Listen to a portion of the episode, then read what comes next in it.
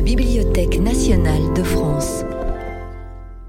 Dans le cadre des conférences du Centre national de la littérature pour la jeunesse, Clarisse Gadala, commissaire de l'exposition Meyangeli Les couleurs de l'enfance, revient sur l'œuvre et le travail de cette artiste, illustratrice et autrice d'albums pour la jeunesse. Bonjour à tous, merci d'être venus. Euh, à cette euh, conférence qui porte euh, de manière très originale le même titre que l'exposition Mais les couleurs de l'enfance. vous le voyez, c'est plein de couleurs. je vais commencer par vous faire une petite introduction, vous présenter un peu Angélie, s'il y en a ici dans la salle qui, qui ne sont pas encore familiers avec ton travail. Et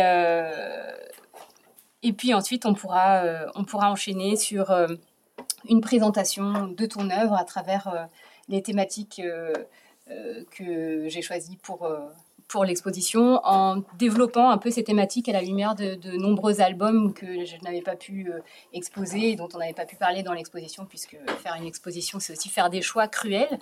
Et l'avantage d'une conférence, c'est qu'on peut élargir ses choix, ce qui est toujours bien. Donc, mais, tu es artiste, tu es autrice, tu es illustratrice, tu es graveuse sur bois. Et euh, tu mènes depuis maintenant, en fait, tes 60 ans, pile, de carrière euh, en tant qu'autrice et illustratrice. Euh, tu as réalisé, je vais passer mon PowerPoint en même temps.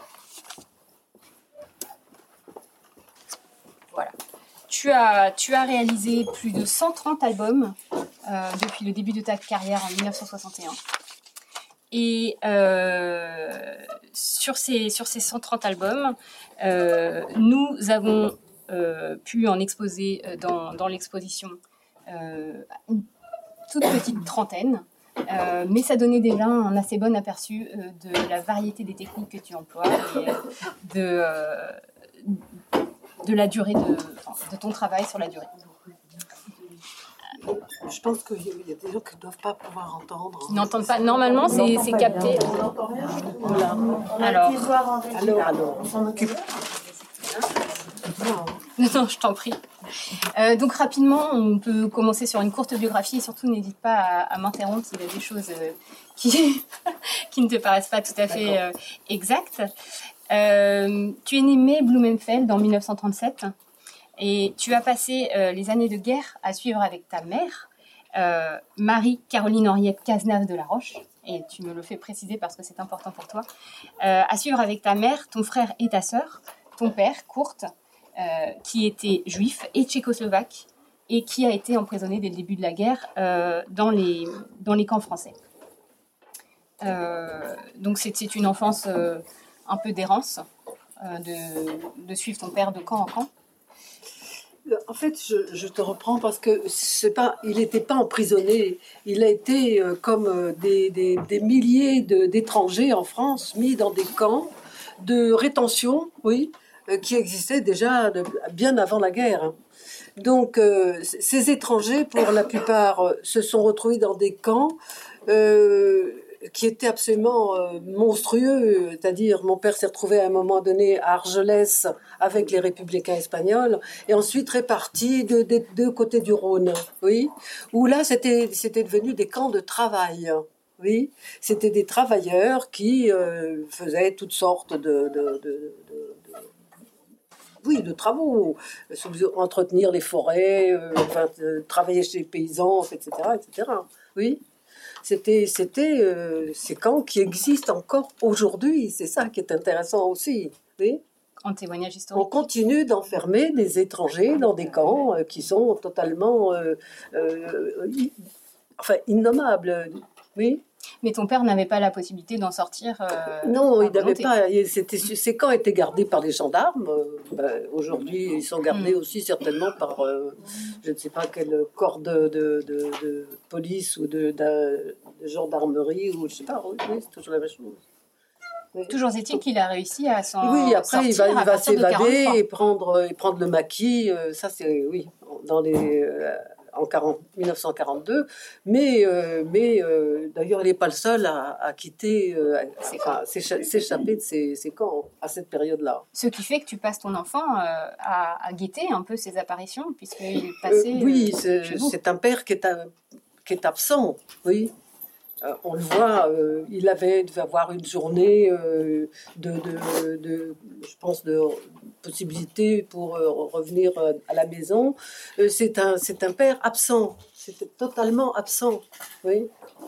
Et d'autant plus, tu me dis que tu savais qu'il était là euh, parce que tu voyais le fusil appuyé contre le mur. Oui, c'est, on, savait. Euh, j'ai appris après, enfin plus tard, quand il était dans le maquis, que mon père était de passage, même si je ne le voyais pas, mais parce qu'il y avait son fusil dans les toilettes. Oui. Donc euh, c'est, un rapport très particulier aussi à, la, à cette relation paternelle.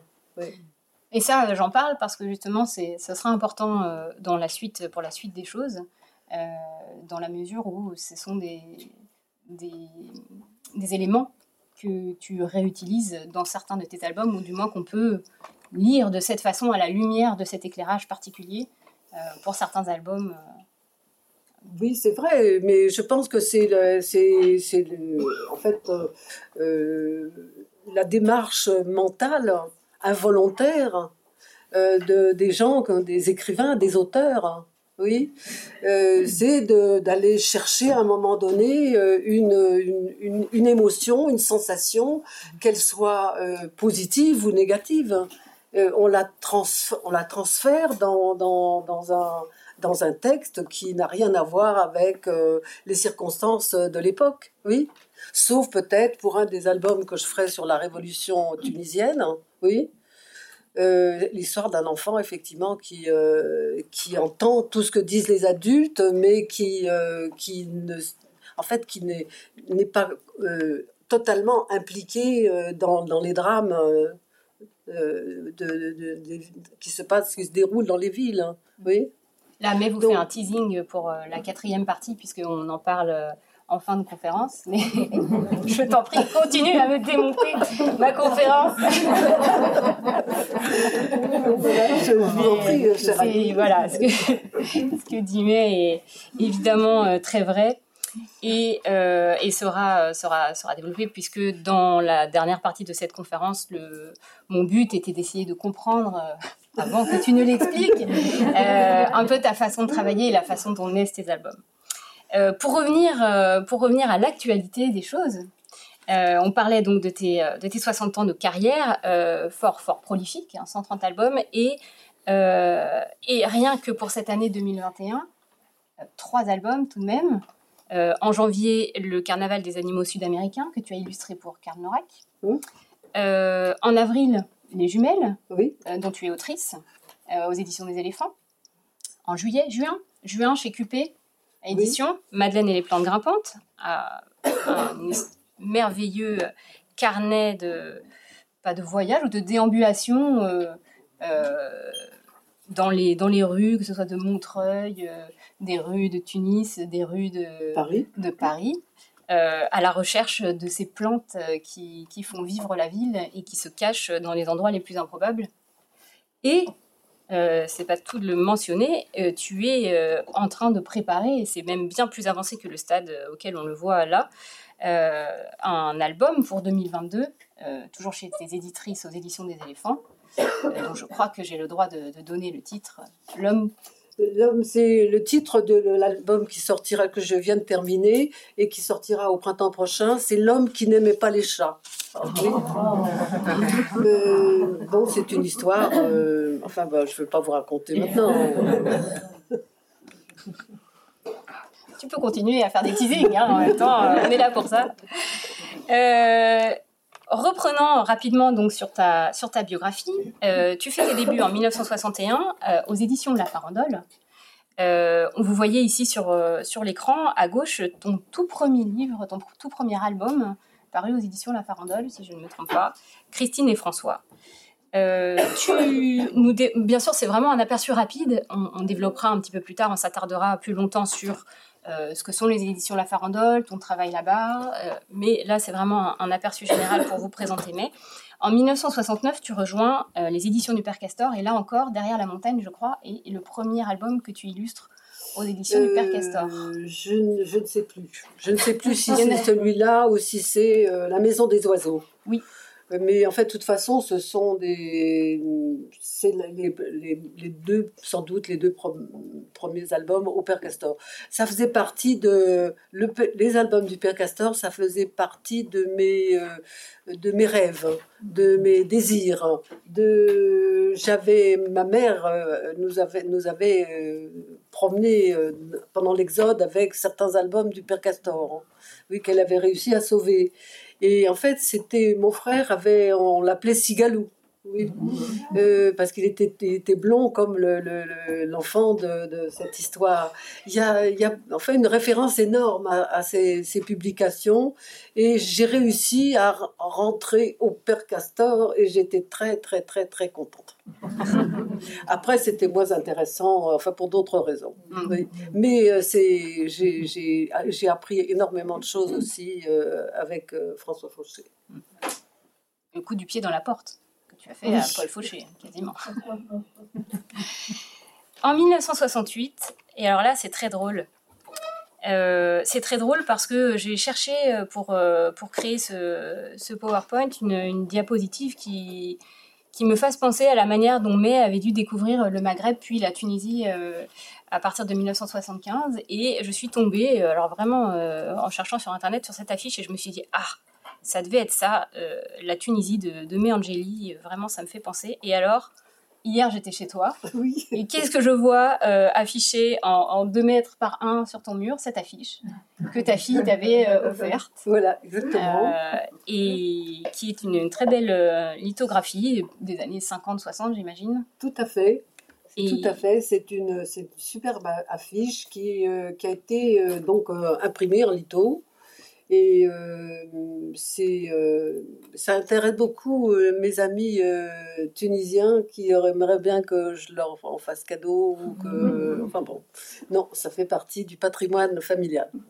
ça y restera. pour moi, ça correspond bien à ce que tu décris en fait de ta découverte du Maghreb et de la Tunisie. Tu le puis de la Tunisie, c'est-à-dire tu es ébloui par la lumière, par les couleurs, par les alors les couleurs Ici, on voit des personnes en haïk, mais tu en parles aussi de ces haïks, de ces vêtements blancs. Oui, ils sont blancs, oui, oui, bien sûr, c'est de la soie. Ce sont des, des, tissus magnifiques. Oui, il y a, il y a plus, enfin pratiquement plus personne, euh, enfin en Tunisie, qui porte ce, ce, grand voile. J'aimais bien parce que c'était un coup de vent, euh, ça se soulevait. Euh, de temps en temps, les femmes tenaient ça avec leurs dents. de temps en temps, ben, ça tombait et en fait, on apercevait une femme sous ce voile et c'était c'était très très très très intéressant. J'aimais beaucoup ce, ce, ce, voile et ce drapé, la façon, c'était assez compliqué. C'était c'était un tissu très très vaste hein. et euh, j'aimais bien. Et tu es, euh, tu es charmé par la, chaleur euh, des relations que tu perçois, la facilité avec laquelle les gens lient amitié avec toi, lient connaissance? Oui, ça, c'est le premier voyage au Maghreb. C'est en Algérie, en 1968. C'était avec mon ex-mari, n'est-ce pas, et nos deux filles lui était invité euh, par euh, des, euh, des, élus ou des militants, des anciens compagnons pour eux du, du FLN, pour étudier la possibilité d'un journal, d'une plutôt d'un hebdomadaire qui n'a jamais vu le jour, mais nous on a passé un mois en Algérie et c'était fabuleux. Et là, d'un seul coup, j'ai découvert l'intérêt que je portais sur les peintres orientalistes. Euh, pas tous certes, mais euh, il y avait cette richesse des costumes et c'est pas des costumes de enfin de princesses, hein, oui, ou de femmes, euh, enfin lascives, etc., comme dans certains certains tableaux de l'époque. Mais c'était les couleurs éblouissantes que les femmes utilisaient pour se pour se vêtir. Hein. Les paysannes, il y avait des harmonies de roses, de d'encre. il y avait les, les, vêtements, le, le il y a ce vêtement des paysans euh, qui est en laine, la laine brute, la, les, couleurs de la terre, j'étais émerveillée, émerveillée, émerveillée. Et puis, euh, c'est peu de temps après euh, la fin de la guerre d'Algérie et euh, la relation avec, avec les gens, c'était magnifique. Des, des, femmes dans les champs qui nous appelaient, mes filles et moi, pour, pour nous offrir des fruits. C'était et puis bon, il y avait encore beaucoup, beaucoup, beaucoup de traces de cette, de cette guerre qui a duré quand même très, très, très, très longtemps. Très longtemps, oui. De 56 jusqu'à jusqu'en 62, oui. Donc euh, c'était vraiment une découverte colossale. La lumière, le, on ne sait pas si la lumière vient de, du ciel ou si c'est la terre qui renvoie sa lumière dans le ciel. C'est magnifique. C'était magnifique. Pour moi, c'était encore aujourd'hui la lumière, euh, c'est quelque chose qui m'attire euh, euh, et que j'essaie d'utiliser dans mon travail. Mm.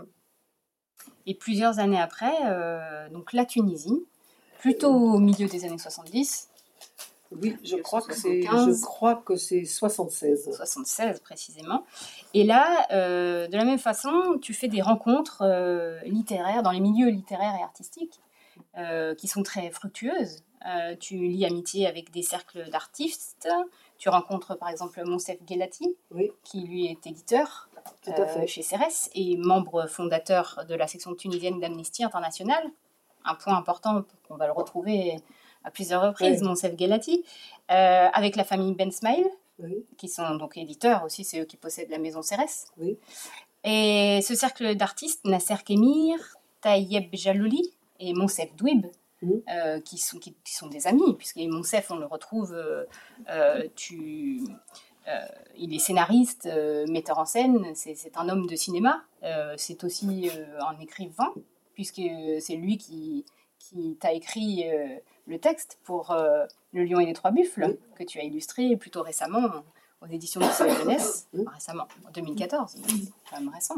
Donc Monsef, on le, on le retrouve à plusieurs reprises. Oui, alors Mansef, euh, en fait, euh, ces trois jeunes hommes, euh, Nasser Kemir, que j'avais connu à Paris, qui m'avait dit quand tu viens en Tunisie, tu, m'appelles. Donc, ils étaient ces trois jeunes hommes, Nasser Kemir, Monsef Douib et, Tayeb Jalouli, travaillaient dans un centre culturel de, de la Médina, Tunis. Et ils m'ont invité à, à, enfin, à, en fait, à les, accompagner dans le travail qu'ils faisaient avec des, groupes d'enfants. Et c'est comme ça que finalement, euh, après, ils vont, ils vont se séparer, chacun part de son côté. Et moi, je vais rester avec euh, Monsef et Taïeb pendant quelques temps. Et finalement, euh, ce sera avec Monsef que je continuerai de travailler. C'est avec lui que je vais faire son, son premier film, oui, son premier spectacle de rue. Euh, son premier film, j'ai fait le storyboard, ça c'était euh, enfin c'est un énorme travail. Euh, en fait, voilà, c'est comme ça que et la, relation avec Monsef est toujours est toujours réelle, oui. j'ai fait énormément et, et je continue avec Monsef. Je vais passer un peu la seconde mais parce que je, me rends compte qu'à ce rythme-là, on, va rester ici pendant 4 heures et c'est pas qu'on n'a pas envie. Hein. moi, je mais peut-être que les gens auront faim au bout d'un moment. Et euh, on va reparler justement de cette. Euh, euh, de, la manière dont tu as fait des, storyboards et des costumes. Là, on te voit sur cette photo concentrée, hein, concentrée sur le dessin que tu fais. Et derrière, c'est Monsef. C'est Monsef. Euh, c'est également en Tunisie que tu découvres euh, la gravure sur bois euh, auprès d'un artiste qui travaillait dans la rue. Oui, c'est un, artiste qui, en fait, c'est un homme du Grand Sud tunisien. La première fois que je le rencontre, il est en train de, discuter avec des, copains à, côté de chez lui, dans la rue, à Sidi Boussaïd. Et en fait, il, grave en mettant la planche sur ses genoux. C'est tout à fait étonnant. Et en fait, c'était un, très grand artiste en gravure. Il avait aussi euh, suivi des cours euh, euh, à l'école des beaux-arts, enfin, je sais pas comment elle s'appelle, mais à Rome, oui. Et c'était, un homme excessivement cultivé. Et en fait, je lui ai demandé, Brahim, comment vous faites? Et il m'a répondu, il m'a dit, c'est simple. C'est ce que dit May aussi tout le temps. Hein. Mais c'est très facile. Et après, nous, on essaye de faire une abeille et les gens croient que c'est un mouton. C'est ça. Bon, c'est du vécu. Je n'ai pas, il m'a, je m'a pas donné plus d'informations. C'était un peu comme euh, ma grand-mère paternelle à qui, qui faisait des gâteaux exceptionnels et on lui disait, Mouti, comment tu fais? Elle disait, c'est simple. Donc, euh, euh, Brahim m'a tellement intriguée avec sa façon de travailler que je me suis inscrite dans les premiers cours de, de, de gravure de la DAC. Euh, donc ouvert à, à, Paris euh, dans les années euh, les, les, fins des années 70. La fin des années 70. Ouais. Et tu te formes également donc en couleur et j'ai mis cette gravure que les plus experts d'entre vous ont identifiée comme étant extraite de ton album Des oiseaux. On en reparlera bien sûr euh, plus tard. Euh, tu te formes à la gravure en couleur à Urbino euh, en 1980, deux, deux, étés de suite, pour apprendre ces techniques particulières pour graver en couleur. C'est pas gravé en couleur, c'est imprimé en couleur. Soyez précis en couleur. dans votre vocabulaire. Oui, d'accord. Donc Urbino, c'est la ville où est né Raphaël. Et cette ville est entièrement euh, conservatoire. C'est la, la, dire, la ville de la Renaissance, oui, totale, hein. magnifique, superbe. Et les cours de, gravure, il y avait les, trois techniques, donc xylographie, euh, calcographie euh, métal, et puis euh, euh typo, enfin, qu'est-ce que je raconte Enfin bref. Et en fait, euh, les cours étaient donnés dans le palais des ducs de la ville. Et euh, c'était, c'était euh, magnifique. C'était des cours gratuits, on nous fournissait le, matériel, le papier, l'encre, etc., tout, le bois, etc., les outils, c'était étonnant. Et j'ai suivi des cours, effectivement, pour apprendre à, imprimer en couleur. Et donc là, on a des exemples de ce que tu imprimes finalement à l'époque. Lithographie, excusez-moi. En 1980, tu, tu as déjà une, une, maîtrise assez exceptionnelle de, de, de, cet art. Et pourtant, les éditeurs euh, ne sont pas enthousiasmés par, euh, par ton travail. Euh, ils ne sentent pas que ça va marcher pour de l'illustration de livres jeunesse. Hein. Aussi bien au Père Castor qu'à la Farandole, on, on voit que tu continues à illustrer euh, à l'aquarelle, euh, à la gouache. Et, oui. et, et, il ne se passe pas grand-chose du côté de la gravure jusqu'à ce que, euh, en 1992, euh, Régine Lélansten, que tu connais de la Farandole, qui travaillait à la Farandole et qui l'a quittée en 1978 pour fonder les éditions du Sorbier, voit la, le potentiel incroyable de ton travail en gravure et te propose d'illustrer euh, les histoires comme ça de Rudyard Kipling en gravure sur bois. Tu sautes sur l'occasion. Alors, euh, cette relation euh, à propos de la gravure et Régine Lansten, il faut dire que euh, sa maison d'édition qu'elle fonde s'appelle euh, Le Sorbier. Et j'avais fait pour elle une, un grand format de gravure représentant un sorbier. Oui, donc elle savait pertinemment que, et c'était en couleur, hein, donc elle savait pertinemment que je pratiquais la gravure sur bois. Et euh, à cette période-là, peu de temps après qu'elle ait, elle ait conservé cette, cette affiche, elle, euh, elle me, me, dit euh, mais venez, venez me voir. Bon, je, sans plus, je, deux mois plus tard, je l'appelle. Et en fait, euh, Rudyard Kipling est tombé dans le domaine public. Donc Régine veut profiter de l'occasion pour publier les histoires comme ça. Et on me dit on va en faire trois, trois des histoires de, de ce, ce, volume. Euh, et si ça marche, on fait les douze. Et en fait, euh, on a fait Ça a les bien deux. marché. Plutôt pas mal marché. C'est-à-dire, euh, j'ai pendant quatre ans, j'ai euh, travaillé que sur euh, Rudyard Kipling. Tu as quand même euh, Ah bon? réalisé les trois drôles d'oiseaux au milieu. Ah oui, c'est vrai. en passant. Hein. passant, Et puis, euh, juste après, on a aussi euh, Régine qui t'encourage en fait à écrire tes propres textes. Alors, euh, sans avoir forcément recours euh, à, la, à la gravure sur bois, c'est en 1998 que tu fais paraître Le Tour du monde de, de Groucho aux éditions du Sorbier. Et en, mille- en 1997, pardon, et en 98, euh, Qui perd la boule. Alors là, c'est en lino. C'est un lino. C'est oui. en lino. Je ne sais pas pourquoi. J'ai changé de matériaux. euh, Parce pas une que bonne tu es idée. touche à tout. Euh, parce que tu es touche à tout. Non, mais le- le- la quantité de techniques que tu utilises est quand même faramineuse. Entre les, les films plastiques façon lithographie de la farandole sur lesquels tu dessines à l'envers, Mhm. euh, la gouache que tu utilises pour le père castor, l'aquarelle que tu utilises par exemple pour Drôle d'oiseau, le pastel. Mhm. euh, la gravure sur bois, la linogravure, la lithographie que tu nous as donnée pour euh, qui, qui fait référence à une. Enfin, je, je sais pas s'il y a des techniques que tu n'aies pas utilisées finalement. Enfin, si, bien sûr. Peut-être, mais en fait, euh, j'aime bien euh, de temps en temps. euh, c'est comme euh, bon, on change de vêtements, euh, pourquoi pas changer de, de matériaux, euh, oui. Donc euh, c'est vrai qu'il y a des, il y a des, euh, c'est, en fait c'est, plus, enfin, une rupture avec une technique qu'on, qu'on exploite euh, en particulier. Au Père Castor, c'était euh, essentiellement euh, euh, gouache, mais enfin il y a aussi des mélanges, encre, gouache, crayon de couleur. En fait, c'est oui, c'est un peu euh, Ah, ça, aussi. Mais euh, d'un seul coup, faire euh, autre chose, euh, oui, je trouvais que c'était euh, c'était amusant. Mm. Oui. Moi, ce que je trouve Il ne faut super- pas dire, euh, on pense pas qu'il y a des gens qui disent Oh, c'est dur, oh là là l'illustration. C'est pas vrai, mais c'est énormément de plaisir. hein. Oui. Mm. Donc, Mm. pour se faire plaisir, pourquoi se limiter à un seul, euh, une seule technique On se fait tous plaisir comme ça, mais hein, euh, facilement. Facilement. Ce que je trouvais super dans ces deux albums, c'est que euh, tu mets beaucoup euh, de, de ton vécu familial. Enfin, tu m'as dit que sur cette planche-là, on reconnaissait euh, quasiment toute ta famille dans le minibus Il y, a et toute, sur le il vélo. y a toute la famille dans le dans la euh, sais pas comment s'appelle cette voiture d'ailleurs oui il y a Un toute la famille. Il y a il y a aussi euh, une, une- une- un personnage une femme sur un scooter rouge que ce jeune homme ici Renaud connaît parfaitement.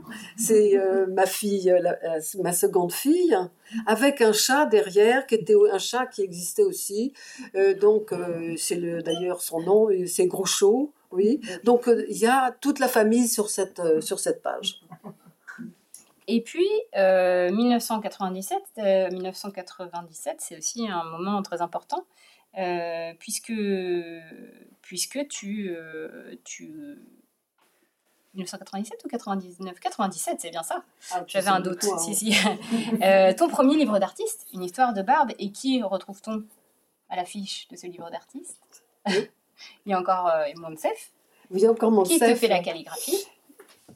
Qui fait la calligraphie et qui, traduit en fait euh, l'histoire de Barbe elle est écrite par un, poète euh, et aussi euh, auteur d'un roman qui s'appelle Habib Tangour. Et il enseigne à Paris je ne sais plus dans quelle fac d'ailleurs j'ai oublié mais il, écrit en français. Et là, donc, j'ai décidé que je voudrais que cet album, ce livre d'artiste, soit bilingue euh, français-arabe. Et euh, c'est Monsef qui va euh, traduire le texte d'Habib en, en arabe. Et la calligraphie, c'est aussi euh, Monsef pour, pour la couverture. Sinon, c'est imprimé les, les gravures sont imprimées sur ma presse, mais le texte est imprimé à l'imprimerie nationale. Excusez du peu. Euh, on y reviendra, mais un petit peu plus largement. Je finis rapidement pour dire qu'à partir de ce moment-là, finalement, il y a trois sources à tes, aux albums et aux livres euh, que tu fais paraître. D'une part, il y a les collaborations que tu fais, euh, où, grâce à ton talent, tu mets en valeur euh, les textes écrits par tes amis et puis des auteurs estimés. Donc là, j'ai mis un extrait des petites histoires que tu fais avec Sylvie Bossier, chez Cyrus, petite, histoire du, petite histoire du temps, petite histoire des langues, petite histoire de la guerre et de la paix, entre 2002 et 2004. là, un album que tu as fait avec Muriel Bloch. Avec Madame. oh, qui était incognito. personne, en fait, personne voulait l'illustrer. Incroyable. Mais il est tellement drôle.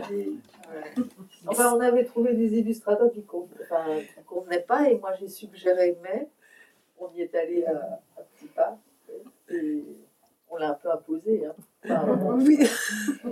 Il faut dire que euh, je peux raconter?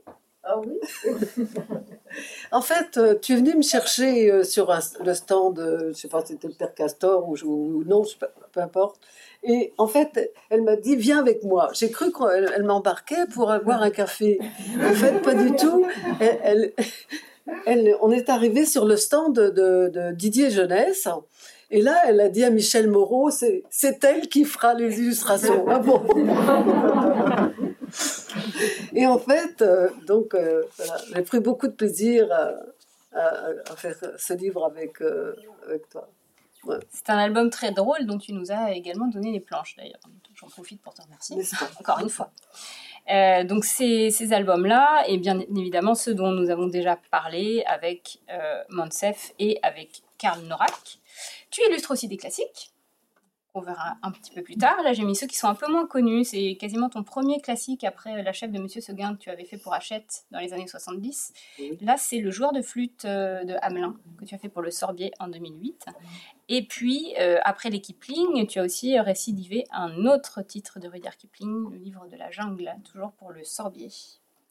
Donc ça, c'est les classiques que tu illustres. Donc tu illustres pour tes frères choisis, tes auteurs que, dont tu, illustres le texte, les classiques, et puis enfin tes propres albums euh, dans lesquels tu, laisses, euh, libre cours à ton, inspiration et que nous verrons plus tard. Là, ce ne sont pas tes propres albums, c'était aussi pour dire que finalement ton travail avait fait l'objet de, plusieurs expositions. Mine de rien, j'ai fait un petit, euh, compte.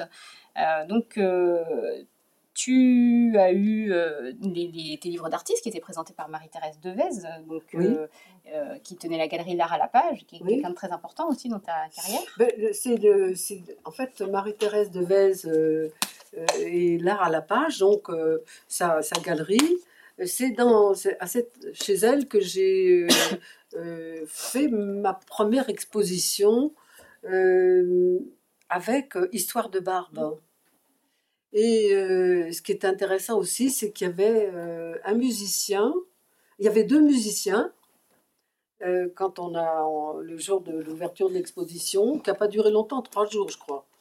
Mais il y avait deux musiciens. Il y avait un, musicien qui jouait du oud. il était opticien dans le marais. Et puis, euh, il y avait un autre musicien, je ne me souviens pas de, quel était l'instrument qu'il pratiquait, et euh, je crois qu'il était iranien. Voilà. Donc, euh, c'est pour l'ambiance, ma première exposition à l'art à la page. Et après, donc, pendant des années, je vais continuer à exposer chez d'autres choses avec, avec Marie-Thérèse. qui te commande également des albums. Absolument. Oui, tout à fait. Et, euh, et cette exposition euh, de ton livre d'artiste permet, t'ouvre les portes aussi de Thierry Magnier, puisque c'est là que ton travail lui, lui tape dans l'œil. Mmh. Donc ça, c'est c'est intéressant. Pour terminer cette, cette présentation qui s'est chouïa tirée en longueur, euh, je voulais faire le point justement sur le don que tu as eu la, la, gentillesse de faire à la BNF et donc au CNLJ et qui euh, est à l'origine de, l'exposition que nous avons en ce moment dans la galerie des donateurs. Donc il s'est fait en deux fois, en avril 2019 et euh, en avril 2021. Et, au total, euh, il représente plus de 900 objets, mine de rien, hein, que ce soit des, planches, des dessins, des originaux, des calques, des matrices. des lithographies, des, toutes sortes de choses. Et euh, ce qui est formidable, c'est qu'il euh, représente l'équivalent de 47 titres que tu as euh, illustrés ou créés entre 1965 et 2020. Et c'est très représentatif au niveau de la variété des, techniques que tu as utilisées et puis de, ton processus créatif, tout simplement, d'autant plus que tu nous as donné du, matériel de préparation, tu nous as donné des calques, tu nous as donné des choses qui nous permettent d'y voir un peu plus clair dans, tout ce travail. et donc, cette exposition qui a lieu en galerie des donateurs, allez, vous la voyez en, montage, et avec le, carton d'invitation qui, n'a pas été une mince affaire à obtenir sous sa forme papier. Oui. Euh, en fait, il, elle s'est organisée de manière assez simple finalement euh, pour parler de ton travail. Euh, je vais vous mettre le, le, déroulé de, la conférence qui est aussi celui de l'exposition. D'une part, présenter ton l'engagement en fait dont tu as fait preuve durant toute ta carrière. D'autre part, ton rapport avec la Tunisie dont on a déjà un peu parlé. Euh, ta manière d'illustrer les classiques et, c'est la constance que tu as, puisque finalement tu commences à illustrer des classiques euh, dans les années 70 et puis les derniers classiques que tu as illustrés aux éditions des éléphants euh, ont été faits en 2018, 2019 et 2020. Ce sont les Marcel Aimé, que, les, trois, les trois contes du chat perché que tu as illustrés récemment. Donc finalement, quelque, quelque chose qui te tient à cœur d'illustrer ces classiques. Et enfin, dans une dernière partie, la manière dont toi tu tu crées tes albums. Alors, il y a certaines parties sur lesquelles on va passer un petit peu plus vite, puisqu'on en a déjà discuté euh, dans l'ouverture de, cette conférence. Et je voulais juste reparler de, de, tes débuts, en fait, à la farandole et au Père Castor. Pourquoi est-ce qu'on peut parler d'une artiste engagée pour ses débuts à la farandole? D'une part, parce que la farandole, ici, je pense que vous êtes nombreux à le savoir, que c'était l'organe éditorial du, du Parti communiste.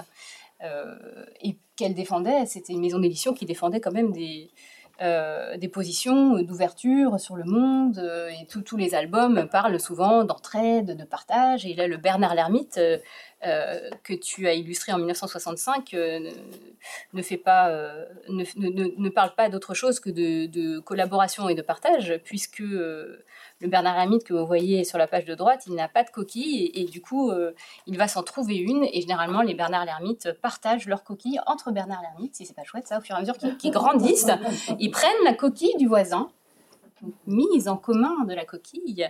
Euh, et, euh, et, en plus, ils s'associent avec une anémone.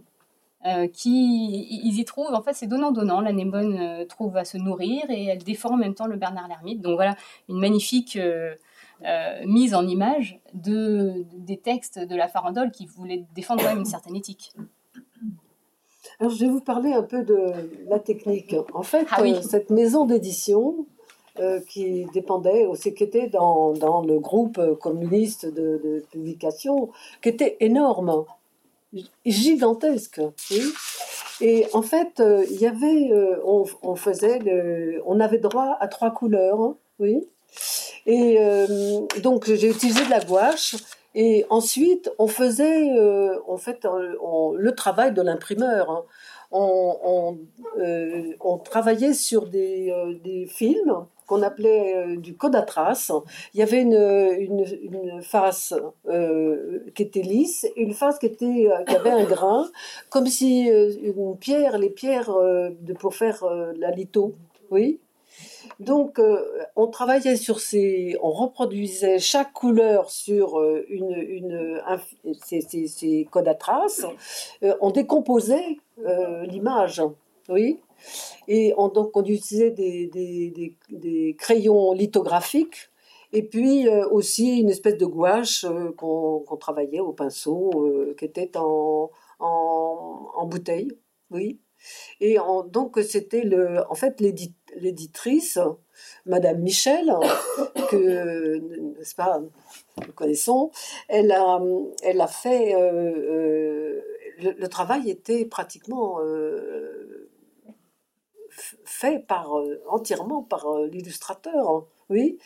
ensuite, l'éditrice confiait ses, films à, à l'imprimeur et voilà, c'est incroyable. Et alors, il fallait aussi euh, travailler sur ces films, évidemment, euh, à l'envers. Oui.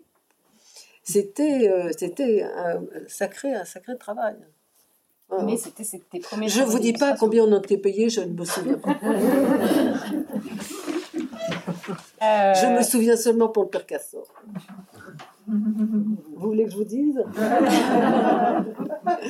En fait, euh, on avait un avaloir qui était euh, pas très élevé, mais euh, bon, c'est sympathique. Et- mais on, on, était, on touchait des droits d'auteur 1% à partir de 50 000 exemplaires.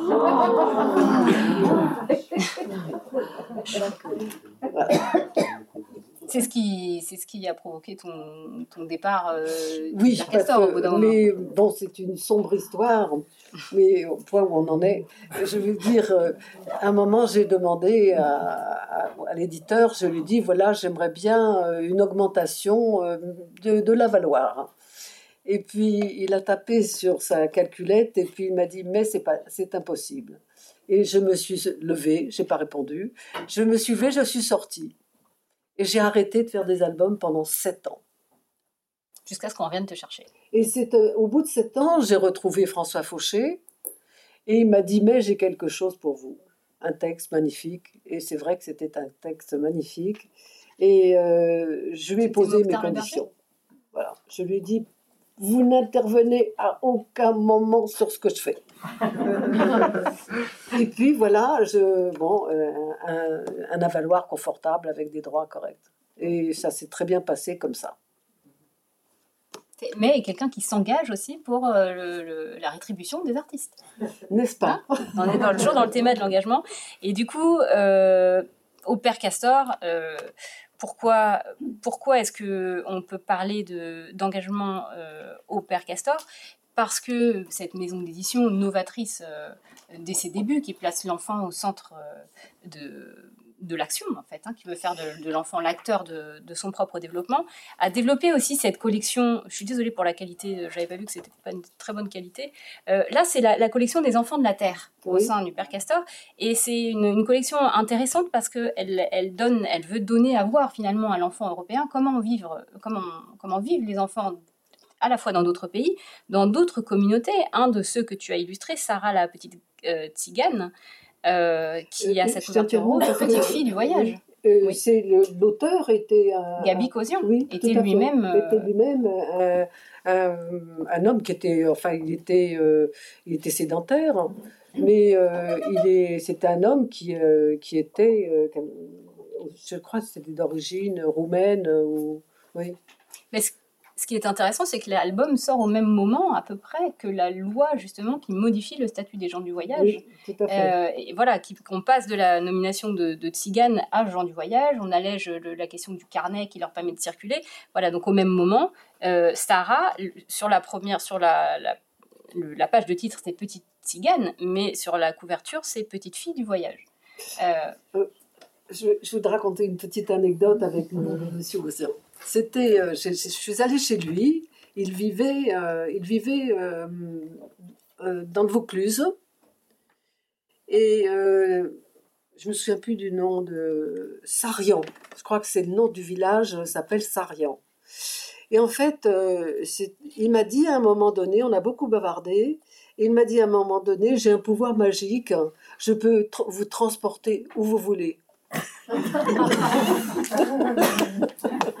Bon, j'ai pas, j'ai pas voulu être transportée, mais euh, c'était, c'était un, c'était un homme tout à fait euh, passionnant.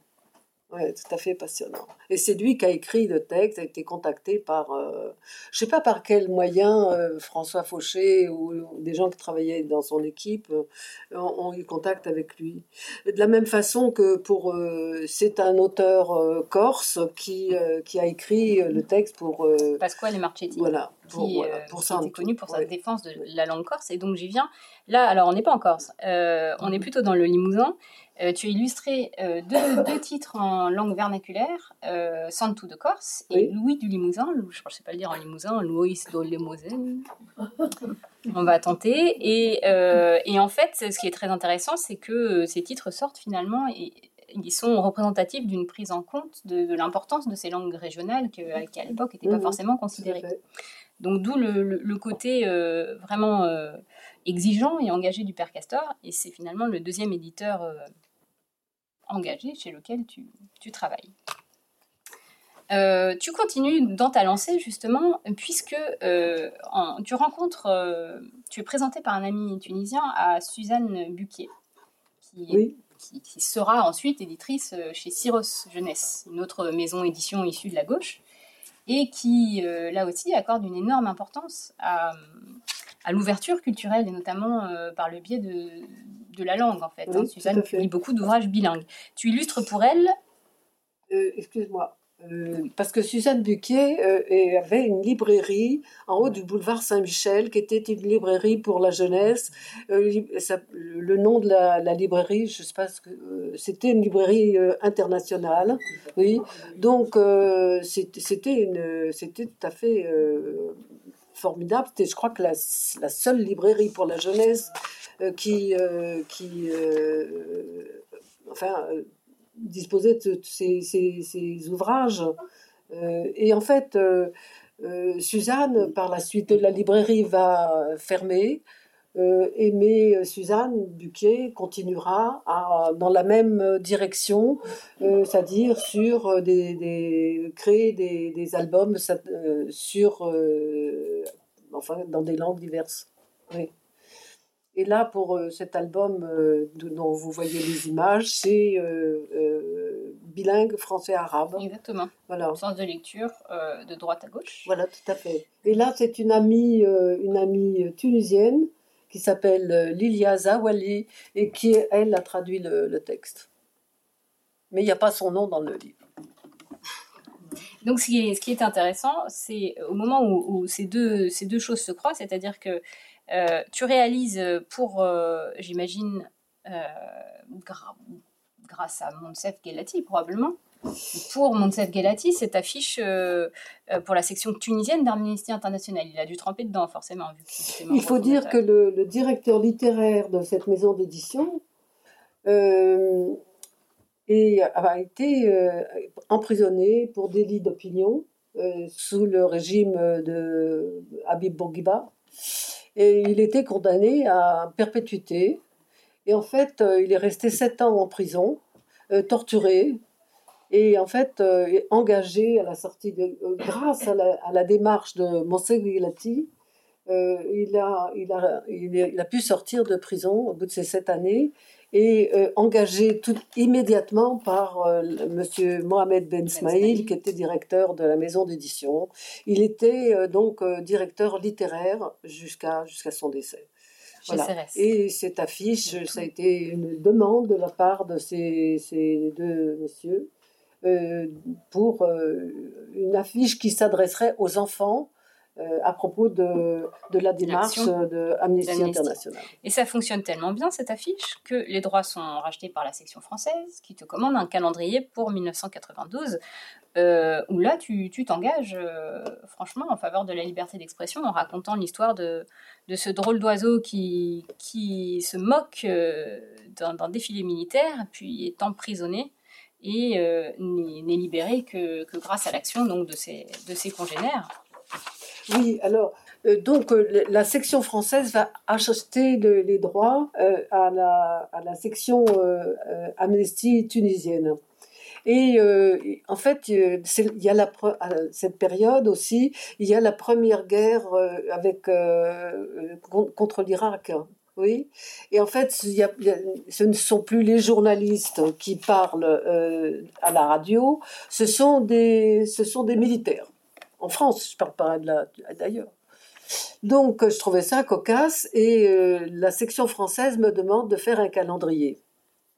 Alors ben, je me suis inspirée de justement des communications euh, militaires euh, en France et en fait, donc, je voulais pas faire des, illustrations indépendantes les unes des autres. J'ai écrit une histoire en images. Oui. C'est-à-dire, c'est un, euh, un oiseau, il y a tous les oiseaux qui sont noirs, sauf un qui est en couleur, et puis il y a un défilé militaire, et le, et le gradé, euh, il se bute euh, contre une pierre et il tombe. Et cet oiseau qui est coloré se met à rire. Donc à ce moment-là, il est interpellé, enfin violemment, par la police du, militaire. Enfin, on ne parle pas de la dictature, mais c'est sous-entendu. Et en fait, il va être, il va recevoir des communications quand il est en, prison grâce à Amnesty International parce qu'Amnesty International, c'est aussi euh, euh, ne pas isoler les prisonniers qui, sont euh, en prison pour des délits d'opinion, oui. c'est leur envoyer aussi du courrier, des informations, dire tu n'es pas tout seul. Oui. Donc là, c'était les oiseaux qui, qui ils recevaient des plumes colorées, oui. Voilà, c'est donc euh, c'est après, enfin, je laisse. Tu, tu, tires, tu tires trois albums euh, justement euh, avec sous la direction de Suzanne Buquiette qui, défendent l'un la liberté d'expression, la liberté de circulation, et puis la, liberté de, de, se marier et de vivre une vie tranquille pour pour les migrants dans, dans leur pays d'accueil.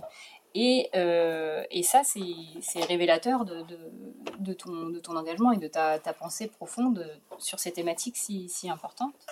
Et j'enchaîne sur une autre finalement qui, nous parle. Tu avais parlé de, l'emprisonnement du directeur littéraire de, CRS et tu euh, fais sortir en 1998, toujours chez Syros, cet album euh, qui là encore a une technique différente. où tu l'illustres au crayon de couleur magistralement sur sur des fonds de papier canson colorés. Et euh, ça raconte de manière très drôle aussi l'histoire d'un jeune chanteur emprisonné euh, pour s'être moqué euh, du roi avec sa chanson. Et là, j'ai trouvé que ça rendait pas mal de mettre justement le portrait officiel d'Abib Bourguiba à côté de, du portrait que tu fais du roi. et de tous ces, portraits omniprésents au mur que quiconque a été en Tunisie dans ces années-là voyait partout. Alors, euh, pas de Bourguiba, mais de, pardon, de, de à l'époque. Euh, c'est. Euh, en fait, je voulais que ce soit. Bon, c'était le personnage central, c'est un, c'est un chanteur, oui. il, accompagne son, son, chant avec sa guitare. Et je, je, je voulais une chanson.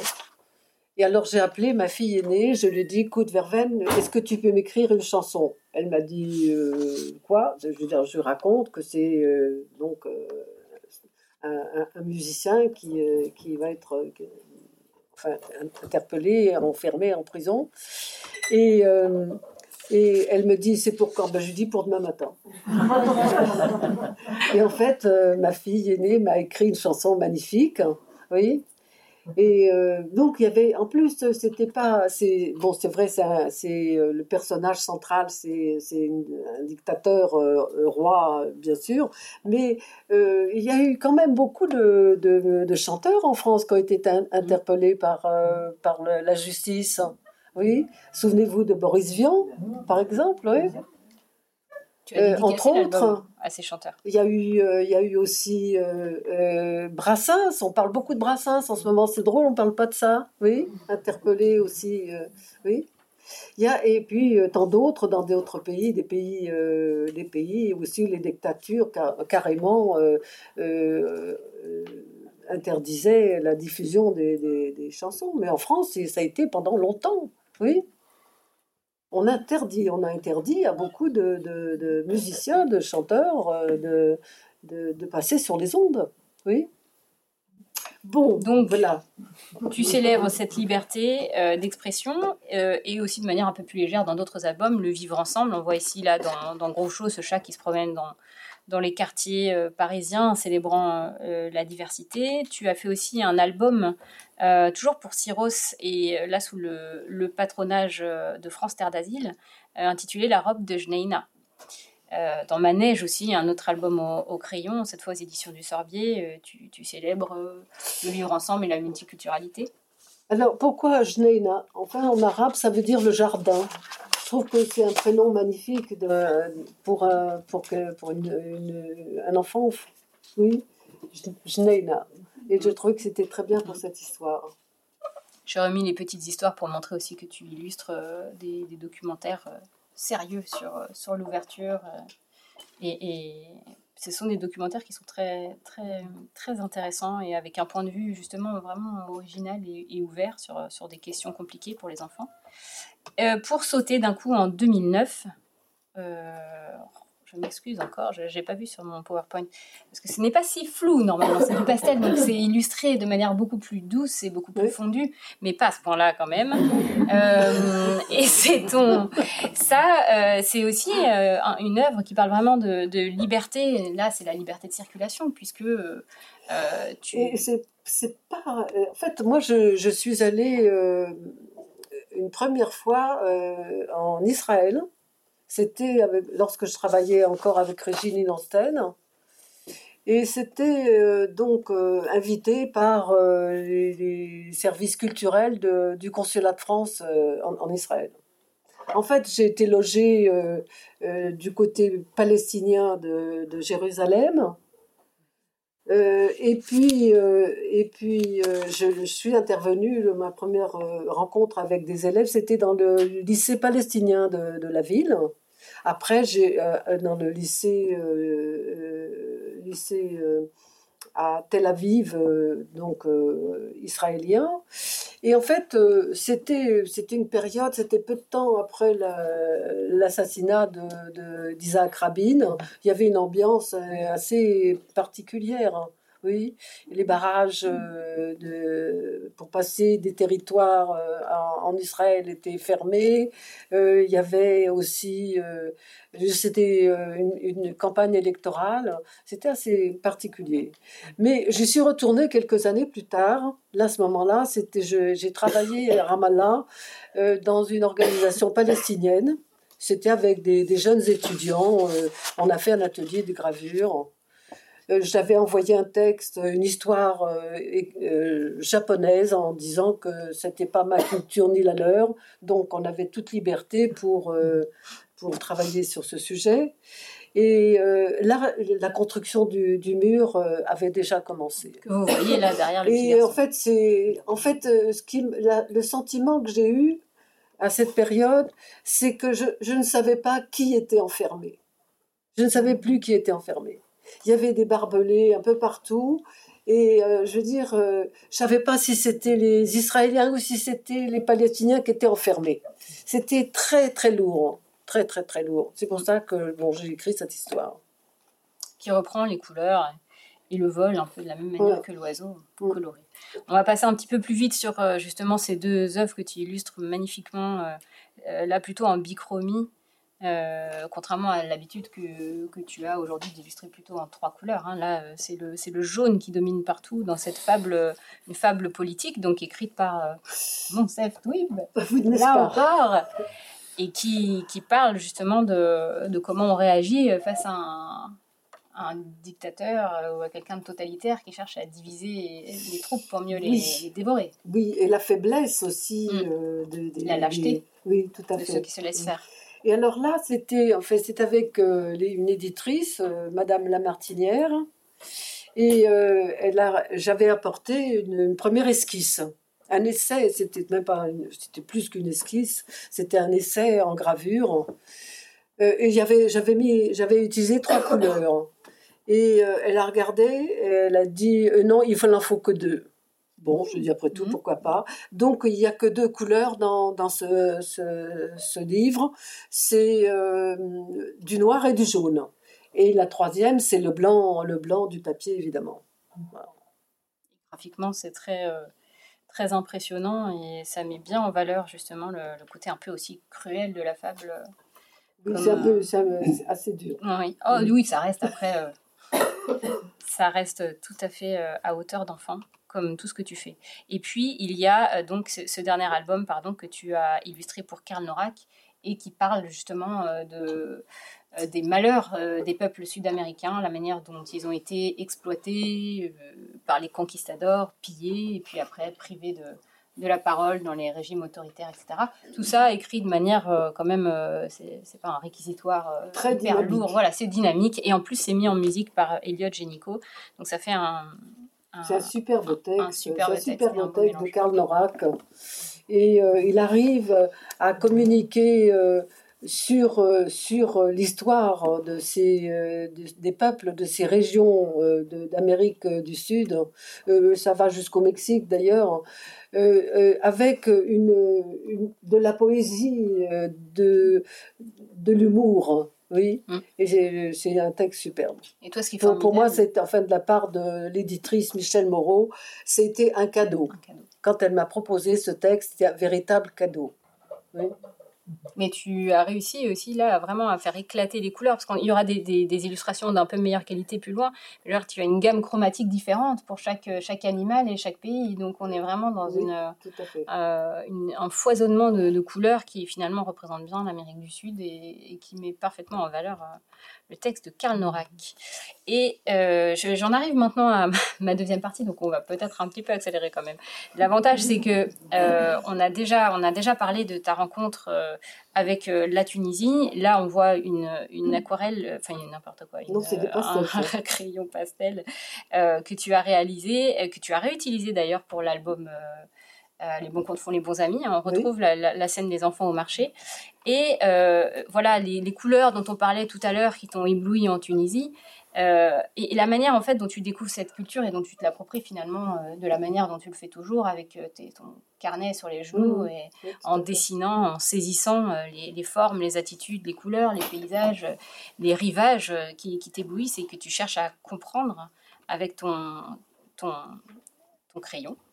Euh, ici, en fait, c'était la manière dont tu as travaillé pour justement euh, euh, Monsef. Oui, son premier Euh, film. Voilà, pour le premier film, donc, mais réaliser les, les costumes imaginés, en fait. Tu imaginais les, les costumes. Oui, en fait, j'avais déjà, enfin, comme j'avais fait déjà des croquis euh, de, de ces des gens, c'est sur les marchés, c'était facile de faire des croquis. Je demandais à, sur les marchés hebdomadaires, je demandais à un, marchand si je pouvais m'asseoir de son côté à lui. Oui. Euh, et en fait, j'ai dessiné comme ça des quantités, des quantités de, de, de, clients, oui, clientes, oui, euh, qui descendaient une fois par semaine de leur, de leur euh, village pour revenir dans la ville, des fameux marchés gigantesques. Donc euh, j'ai fait des, centaines de dessins euh, et j'ai jamais eu de problème puisque il suffit que, je demande. Moi, je n'étais pas à côté de la balance, mais euh, voilà. Donc euh, ça fait partie de, ces de ces, ces, ces relations euh, avec, euh, avec euh, les gens, parce qu'il y avait aussi des femmes qui étaient très très belles, très bien habillées, et qui, avec des costumes très colorés, et donc elles posaient carrément, tout à fait consciente du, du fait que moi je, j'ai- je les dessinais. Et justement, euh, à l'occasion euh, de, de, de la sortie de documentaires que tu avais confié, en fait, Oui. euh, donc ta maison d'édition en Tunisie, dont le premier Marcus Magonius, était sorti à l'occasion d'une exposition au musée du Bardo de Tunis. Tu t'es, c'est ça qui t'a an- ancré en Tunisie, qui t'a fait oui, connaître encore mieux, en fait, l'histoire et, et les techniques. Parce que je suis allée pour euh, un mosaïste, en fait, euh, un des, des, des éditeurs euh, de la maison d'édition dans laquelle je, travaillais, il y avait donc euh, euh, deux, deux éditeurs qui, qui, étaient, travaillaient dans la même, enfin, disons, l'ensemble de cette maison. Et donc, il y a Monsef qui me dit, voilà, est-ce qu'il y a une exposition des mosaïques du Bardo au Canada, au, enfin au Québec, est-ce que tu veux faire un, faire un petit livre? S'adresserait aux enfants sur l'histoire d'un mosaïste Et je lui dis oui. Et je, je lui dis, mais qui fait le texte? Il m'a dit, bah toi. Alors, j'ai- je connaissais rien euh, au, travail des, artisans, artistes, euh, euh, mosaïstes. Donc, je suis allée au musée du Bardo. J'ai demandé un rendez-vous à la directrice, qui était archéologue. Elle m'a reçue et je lui ai dit voilà, je cherche des informations sur des, mosa- des mosaïstes de- de- du deuxième siècle euh, euh, après Jésus-Christ. Et elle me dit euh, je peux rien vous dire. Euh, je ne suis- Alors, j'étais très ennuyée. J'ai un peu insisté. Elle me dit je ne suis pas historienne, je suis archéologue. Bon, d'accord. Je me suis dit, j'irai voir un historien ailleurs. En fait, euh, j'ai eu rendez-vous avec un archéologue absolument extraordinaire qui, euh, qui était le, le directeur des sites de Carthage et qui, à ce moment-là, m'a promené pendant plusieurs heures dans, les, dans, les, dans ces fameux sites, oui, en m'expliquant comment ces, ces, mosaïstes travaillaient, etc. etc. Et j'ai pu faire ce, cet album. Et ensuite, donc, il y a eu d'autres d'autres, deux autres albums euh, sur l'artisanat, euh, l'histoire de... Les tisserands et les céramistes. Voilà, exact. Hum. Donc, euh, tu approfondis tes connaissances, et pas qu'un peu. Et puis, partout autour de toi, tu, tu saisis les motifs, la végétation, les paysages, les, les bateaux. Et c'est ces, ces, motifs, en fait, qu'on retrouve ensuite dans, ton, dans tes albums. Et c'est à l'occasion de, cette exposition qu'on a pu euh, euh, afficher plusieurs de ces albums, donc que je que je vais vous montrer en exemple, et dans lesquels on voit euh, soit de manière assez subtile, soit de manière vraiment beaucoup plus présente, en fait, l'influence en fait de, la Tunisie et l'omniprésence finalement de, la Tunisie dans, ton œuvre. Alors là, il s'agit de l'album Chat, justement ton premier album que tu as fait paraître chez Thierry. Oui. Euh, qui est un album sans texte et qui avait été euh, donc qui a une grande force graphique et qui, qui avait été sélectionné pour euh, la biennale de Bratislava, je crois bien, ce qui est quand même une, reconnaissance au niveau international de, de la qualité de l'album. Et donc vous voyez là, on ne sent pas vraiment la Tunisie pour l'instant, euh, puisque le chat euh, est sur, sur un arbre, tout ce qu'il y a de plus euh, local. Au départ, il est sur une pelouse. Hein. il passe par un imaginaire plutôt de jungle avec ce, ce, guépard, ce crocodile. Et, mais où est-ce qu'il trouve le repos, ce chat? Seulement, il lui arrive des, tas d'embûches épouvantables, et jusqu'au moment où il atterrit sur ce dromadaire, qui l'emmène au pied des palmiers dattiers, jusque dans ce petit port de pêche où il, retrouve une âme sœur ou un ami, euh, et, donc cette image du port de pêche euh, débarque. Et euh, cette, cette image-là, qui, qui, est vraiment extrêmement réussie, elle, elle, elle, laisse justement entrer tout doucement dans cette œuvre la Tunisie, puisqu'il y a le, le, chameau, les palmiers auprès duquel il dépose le chat, ces barques de pêche, ce village de pêcheurs. Euh, on voit arriver euh, les motifs en fait de la Tunisie qui t'environne, à toi qui passes euh, une bonne partie de l'année dans un, village de pêcheurs et qui, qui, retrouve des amis et des et une bêtise. Oui, oui c'est vrai que je passe du temps, mais en fait, c'est ce que j'aime en fait aussi, c'est que aller comprendre comment euh, les gens s'installent sur, euh, sur une barque. On, si on fait pas attention, on les met tous dans le fond de la barque, mais pas du tout. Ils ont un sens de l'équilibre qui est absolument surprenant. Ils sont debout, alors que la mer, euh, c'est rarement plat comme la table, oui. Et c'est magique. Hein debout, debout à l'avant d'une barque, alors qu'ils sont en train de, tirer les filets. C'est un, un, sens de l'équilibre tout à fait euh, intéressant. Donc euh, là, il y a un monsieur qui est euh, debout, oui, ou presque. Donc c'est tout ça qui m'intrigue énormément. Et que tu cherches à comprendre. Ben oui, je cherche à comprendre, mais oui, c'est le plaisir de, de de découvrir. Hein. Oui, c'est pas, oui, pas plus que ça. Oui. Euh, deuxième, deuxième exemple, j'espère que j'ai mis les martinets dans le bon sens, je crois bien. Euh, c'est un autre album que tu fais paraître euh, aux éditions Thierry Magnier, Chapeau perdu. Et alors, celui-là, j'avoue que je, me suis fait prendre, puisque c'est, je ne sais plus si j'ai mis une, une, diapositive où on voit, finalement, c'est quasiment que des planches très vertes. Euh, vraiment, tu, as, tu as nuancé tous les tons de vert. Euh, et c'est l'histoire d'une petite fille qui perd son, son chapeau dans, dans, un champ de blé vert. Et alors moi, spontanément, bêtement peut-être, hein, vraiment, j'avais pas du tout associé ça avec, avec la Tunisie. Euh, tu, tu, représentes magnifiquement, c'est aussi un prétexte à, à, à, pénétrer dans la matérialité de la terre, des blés, à représenter ces animaux que tu aimes représenter.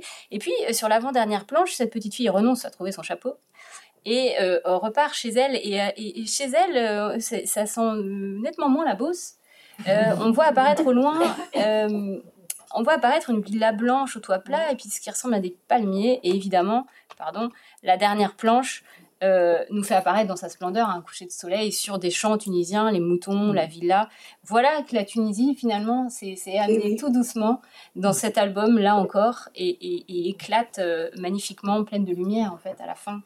Euh, à la fin de, Chapeau perdu. Et vraiment, les planches de Chapeau perdu gagnent de manière incroyable à être affichées, à être montrées dans une exposition. C'est là où on voit que malheureusement, quand l'album est édité, euh, on perd un peu en taille, on perd en représentation, en profondeur, en matérialité. Allez voir les planches de Chapeau perdu, elles vont vous fasciner. Euh, autre album aussi où, le, néophyte un peu, un peu naïf euh, que, j'étais, peut-être après plus d'un an maintenant, j'aurais le, regard plus aiguisé, mais je n'avais pas repéré tout de suite la Tunisie dans cette histoire de navigation. Alors là, évidemment, vous allez vous, allez vous la voir tout de suite, puisque ces vignettes, ces pages euh, nous montre. Euh, oui, alors cette histoire, c'est une, une aventure personnelle. En fait, j'ai vécu comme ça, hein, c'était euh, en solstice d'été, des nuits étoilées, magnifiques, et on part donc sur un, petit voilier, et il n'y a, pas de, a pas de vent, il y a de, y a de la houle, le, le, moteur, euh, en fait, l'hélice, elle, sort de l'eau avec la houle. Euh, en fait, c'est très, le départ est assez, assez euh, enfin, désagréable. Et puis ça dure, on devait aller dans un endroit, ça aurait dû mettre deux heures et demie, ça a mis, je crois, cinq heures ou six heures. Et à un moment donné, euh, le, le, marin me dit il va falloir jeter l'ancre parce que on arrive sur des hauts fonds, on va échouer, etc. Et à ce moment-là, moi je tenais la barre, oui, euh, à l'arrière du bateau, et j'entends un souffle en pleine nuit, oui, un souffle juste à côté de moi. Et je dis tiens c'est bizarre, euh, il y a quelqu'un, un pêcheur qui, euh, qui, est descendu dans la mer en plein milieu de la nuit. Et en fait, en regardant, je vois un aileron. Et je hurle, oui, un dauphin. Oui. Et en fait, ce dauphin, il, a, il, est, sorti pour prendre une bouffée d'air, oui. Et il, a plongé sous, le, bateau.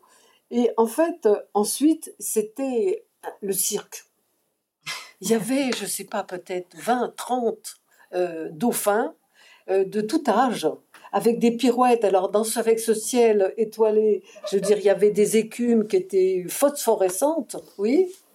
Donc, euh, j'ai pas arrêté de rire. j'ai, comme si j'étais au cirque. Oui. Donc, j'en ai fait un album, oui. Et voilà. Et dans cet album, euh, on repère. Euh, alors, qui ne connaît pas forcément la Tunisie euh, ne va pas forcément penser spécialement à la baie de Tunis, mais en réalité, tu représentes en fond le mont Boukornine qui, ferme la baie de Tunis et qu'on retrouve bien sûr dans bien d'autres, bien d'autres de tes œuvres et qu'on va voir un petit peu plus loin et qui, qui du coup nous, nous détrompe. Non, ce n'est pas une navigation en Bretagne, mais bien dans la baie de Tunis. Oui, le cargo aurait dû m'alerter. Et euh, il y a d'autres de tes albums dans lesquels, évidemment, euh, la, Tunisie est, omniprésente. Je pense à, Zora, que tu as publié avec euh, Zora Lanès, que tu as publié aussi chez Thierry Magnier, au sujet duquel il y a plein d'anecdotes amusantes, et notamment celle qui, que tu m'as racontée et qu'on a retrouvée après coup dans tes carnets, puisqu'au départ, tu avais prévu de représenter une vache, celle que tu voyais tout simplement. Au départ, c'était une vache. Vous savez, moi, quand je ne fais, c'est-à-dire que quand j'ai rien, j'ai pas de programme, j'ai pas de programme, je, j'ai arrêté de travailler sur tel ou tel truc, et puis, euh, donc je ne fais plus rien. Enfin, je fais la vaisselle, je fais, des choses banales. Euh, euh, bon. Et puis, d'un seul coup, je, regarde ce qui se passe, par exemple, par la fenêtre. Et là, pour l'histoire de ce, de ce Zora Lanès, en fait, c'était une vache. C'était une vache dans, dans un pré, euh, à côté de, Tunis. Et en fait, euh, cette vache se grattait le long d'un tronc de, cactus. Alors, il, était énorme. Et euh, je, me disais, pourvu qu'il tombe pas. C'est un truc, une structure très, très sculpturale. Et donc, il y avait des trois ou quatre vaches qui paissaient dans ce, dans ce pré, et il y en a une qui s'est grattée de, du, du, de son, son crâne jusque, jusque à l'arrière, euh, oui, de, son... incroyable vraiment, c'était, ça avait l'air d'être un plaisir énorme, mhm. oui. Et donc, euh, j'ai écrit cette histoire sur, euh, sur cette, cette, vache. Mais enfin, Thierry Magnier m'a dit une vache euh, en Tunisie, il faut pas exagérer. Donc, ce sera plutôt une ânesse. Bon, ben, ça, Faire couleur locale, rajouter. Parfois même, ce sont les autres qui te rajoutent encore plus de Tunisie dans ta Tunisie, comme l'a fait Thierry Magnier. Et puis, euh, il y a aussi euh, tes livres d'artistes. Donc, on a déjà vu une histoire de Barbe. Et là, pour moi, en tout cas, dans tes trois premiers livres d'artistes, une histoire de Barbe, dis-moi. Oui. Euh, et puis, un petit trou pour ton troisième livre, bah, Voisin de bah, Viviane, évidemment. tu connais tous. Hein. il se trouve qu'à l'heure joyeuse, c'est vrai qu'on a eu la chance de, de pouvoir acquérir les, les livres d'artistes. Et puis, en plus, ce qui était formidable, c'est que à la fois livre d'artiste avec cette boîte aussi merveilleuse conçue par, euh, j'ai oublié le nom. Louis de... et Pascal François. Voilà. Et puis aussi d'avoir le livre qui allait avec. Enfin, c'est pour nous en bibliothèque, c'est quand même euh, une chance extraordinaire. Et pourquoi la Tunisie euh, au cœur? Bon là, évidemment, on, voit dans ces portraits incroyables que tu fais, père-fille on voit clairement euh, euh, toute l'influence euh, du microcosme tunisien et maghrébin globalement, puisque avec lequel tu as créé ce livre d'artistes avec deux, amis, avec mhm. Habib Tengour et avec Monsef Douib. Et, là, vraiment, c'est une œuvre une œuvre commune et, qui, procède de la Tunisie. Alors, il y a beaucoup de participants dans, ce mmh. livre il y a en dehors de, de Habib Tengour et Monsef, il y a aussi un japonais qui a fait les coffres, euh, les coffrets de tous mes livres d'artistes, qui s'appelle Yuki Sakurai. Et il y a aussi euh, des, gens qui m'ont aidé pour le papier. Il y a un, imprimeur en litho qui s'appelle qui s'appelle euh, Stéphane Guilbeault. Il y a aussi euh, une amie euh, qui m'a aussi aidé. Enfin, il y, a, il y, a, plein de gens qui sont intervenus pour, pour ce, cet album. Pour, pour ce, ce, livre, ce livre d'artiste. Et puis, le texte est bilingue, français-arabe. On a donné la, la, préférence à l'arabe, c'est-à-dire c'est un livre qui se, qui se lit de, de droite vers la gauche. Oui. oui. Et euh, donc, il est bilingue, imprimé à l'imprimerie nationale. Et en plus Pour le texte, s'entend. Oui. Oui, puisque toutes les planches sont tirées à la main par toi, mais. Absolument. Évidemment. Et euh, il y a un délicieux petit, euh, petit fond, comment dire, un peu féministe quand même, je trouve. Ah, c'est sans cadeau. La place des filles en Tunisie. Je, je, vous conseille de le lire, c'est très simple, il suffit d'aller à la réserve des livres rares. Donc vous pouvez certainement le lire du coup dans le, aussi à Françoise Sagan. Euh, vous l'avez celui-là? De quel? Euh, Ce livre-là oui oui, bien sûr. Non, non, mais on les suivait. Euh, je pense qu'on doit avoir les numéros 1 nous gardait. Ton deuxième livre d'artiste, en revanche, tu l'as fait toute seule. Tu en as écrit le texte et tu. Voilà, j'ai écrit le texte. Et alors, là, vraiment, c'est vraiment, c'est vraiment la Tunisie. Écrire ce texte, le marin dont je parlais tout à l'heure, il m'a saoulé avec des expressions de la marine et des les vents et tout ça. Bon, j'avais la tête pleine de, ces, termes, oui. Et puis en même temps, j'ai découvert un livre absolument extraordinaire qui s'appelle Les villes invisibles d'Italo Calvino. Euh, c'est euh, c'est un. Enfin, si vous n'avez pas lu le livre, je vous souhaite de, le lire à un moment ou un autre. C'est un, un chef-d'œuvre. C'est mystérieux, c'est l'approche. Il, il, à un moment donné, il parle d'endroits que, que j'ai connus. C'est-à-dire, euh, il parle de Urbino, la ville de Raphaël. Il parle du, désert de, de, Tunisie, la Nefta, oui, la corbeille de Nefta. Pourquoi dans ce livre il parle de ces deux, deux endroits euh, si, éloignés les uns des autres? Et ça m'a profondément marqué. Urbino et la corbeille de Nefta. Euh, c'est euh, un, un, grand, grand, grand, grand moment de, lecture. Donc tout ça, ce mélange de toutes ces informations sur le, métier, oui, j'ai compris qu'un un pêcheur, un, un, marin, oui, euh, n'est pas forcément pêcheur. Oui. Oui, c'est pas, c'est pas, euh, c'est pas du tout la même approche de, la mer. Oui. Aussi... En fait, tout ça, ça fait que j'ai mis très longtemps à, euh, pouvoir construire cette histoire. Et puis j'ai connu une femme en Tunisie qui, dont le métier était la pêche. Oui. Donc je suis, elle m'a embarqué sur sa barque au moment où elle euh, relève les, filets. Elle s'appelle euh, Sherifa et euh, c'est elle que j'ai fait des croquis de cette femme en train de travailler. Je suis partie avec elle dans la barque.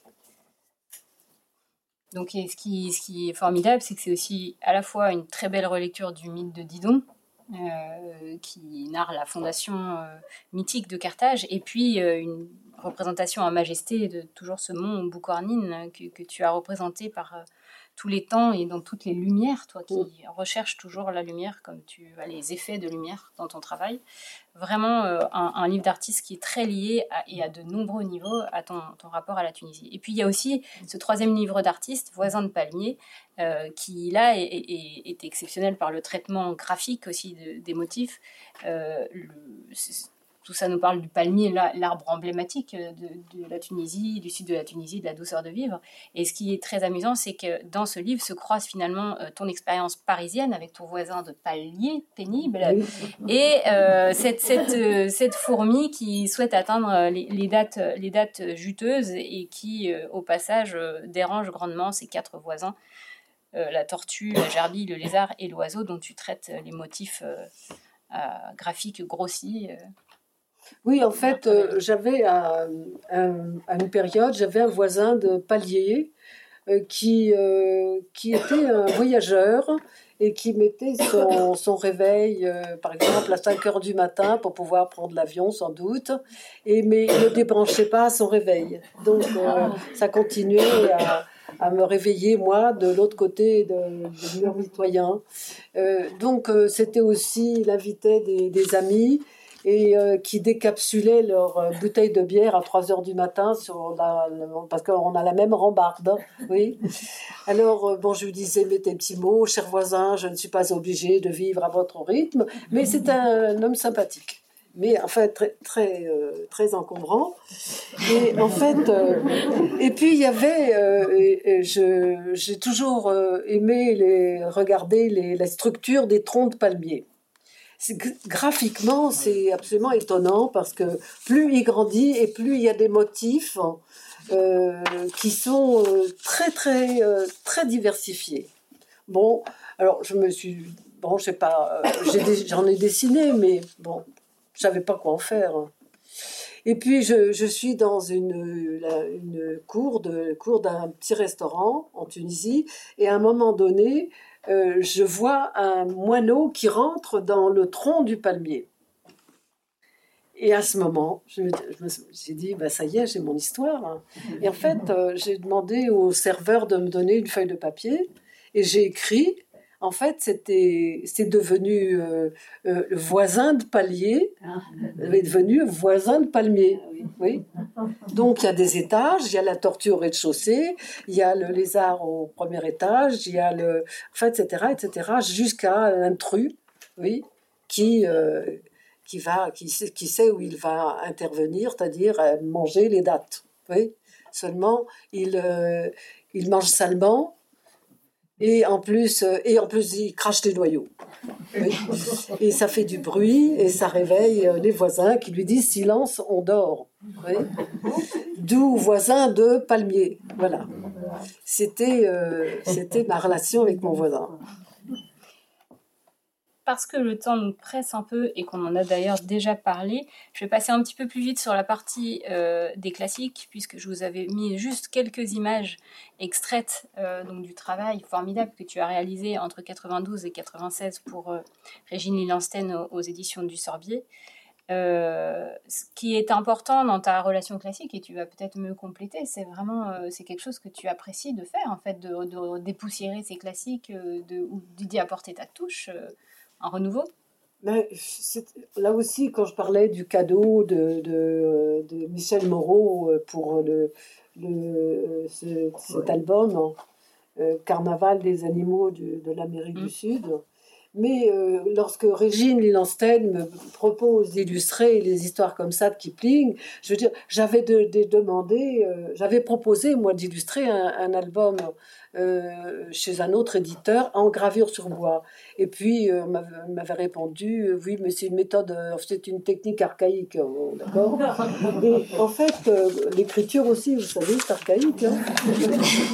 Et en fait, donc là, quand Régine m'a proposé d'illustrer en gravure euh, les histoires comme ça, c'était euh, magnifique, magnifique, magnifique.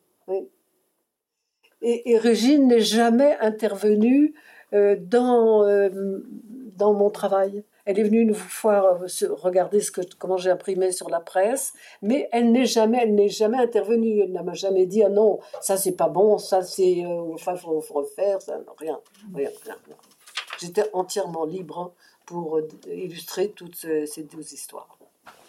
C'est formidable, et puisque tu en as fait, c'est incroyable, parce qu'autant euh, Rudyard Kipling avait illustré lui-même, euh, avait fait des gravures pour, pour son, son propre texte, mais en noir. Et, et, finalement, toi, c'est la première fois que tu redécouvres, tu redécouvres, enfin, tu renouvelles le texte, hein, et, tout en, en, respectant bien, je trouve, l'univers exotique et à la fois un peu fou de, de, de Kipling. Euh, et c'est une vraie réussite. Ça a été sanctionné par plusieurs rééditions, que ce soit euh, oui, oui, tout à fait, oui. les, les, histoires rééditées une par une, mais aussi il y a une cinquième euh, réédition. Petit moment de promotion. oui, de, ce, de cette, ce, ces histoires.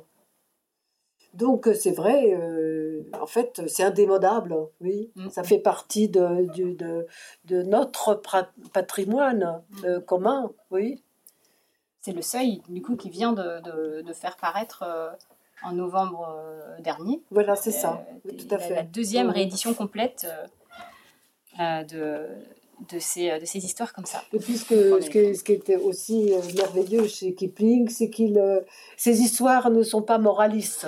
Oui. Euh, chacun vit sa vie euh, d'une façon qui lui est propre, oui.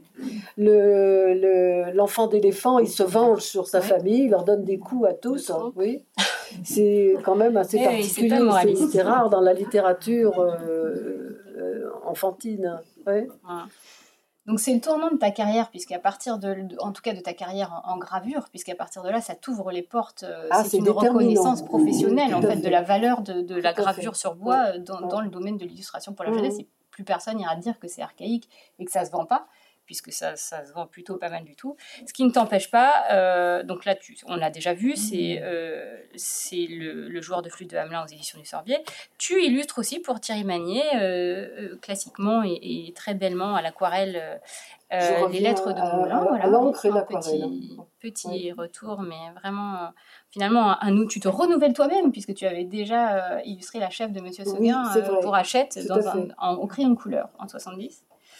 Euh, et puis à partir de là, euh, tu, tu, explores euh, ces possibilités que t'offre la gravure sur bois, puisque ici, vous avez les planches que May a réalisées pour deux Jules Verne, donc l'un qui a été édité avec, en, collaboration entre Syros, donc la maison d'édition française, et Cérès en Tunisie, que vous voyez là, donc l'invasion de la mer, qui raconte les tentatives d'une équipe de savants français pour alors l'invasion, pardon, euh, l'invasion de, la mer, en fait, c'est l'Institut français de de Tunis, en Tunisie, qui me propose d'illustrer le dernier roman écrit par Jules Verne.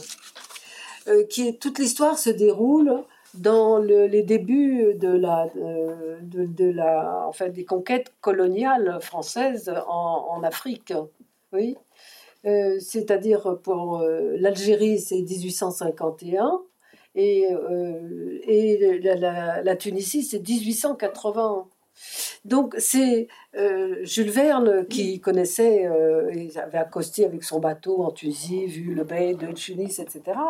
Il ne connaissait pas le Sud, mais il a, il a euh, dire, toutes tout son, toute l'histoire de, de, de ce, ce, roman se déroule dans le sud de, de la Tunisie et, du, et de l'Algérie. Ce qu'on appelle les shots, c'est-à-dire une, une région euh, qui est euh, enfin marécageux, je dirais, euh, en été ou, carrément sèche, et en hiver, c'est, c'est, c'est, ce sont des lacs. Oui, sur, je sais pas, 300 km. Et d'eau salée. Hum? D'eau salée. De l'eau salée.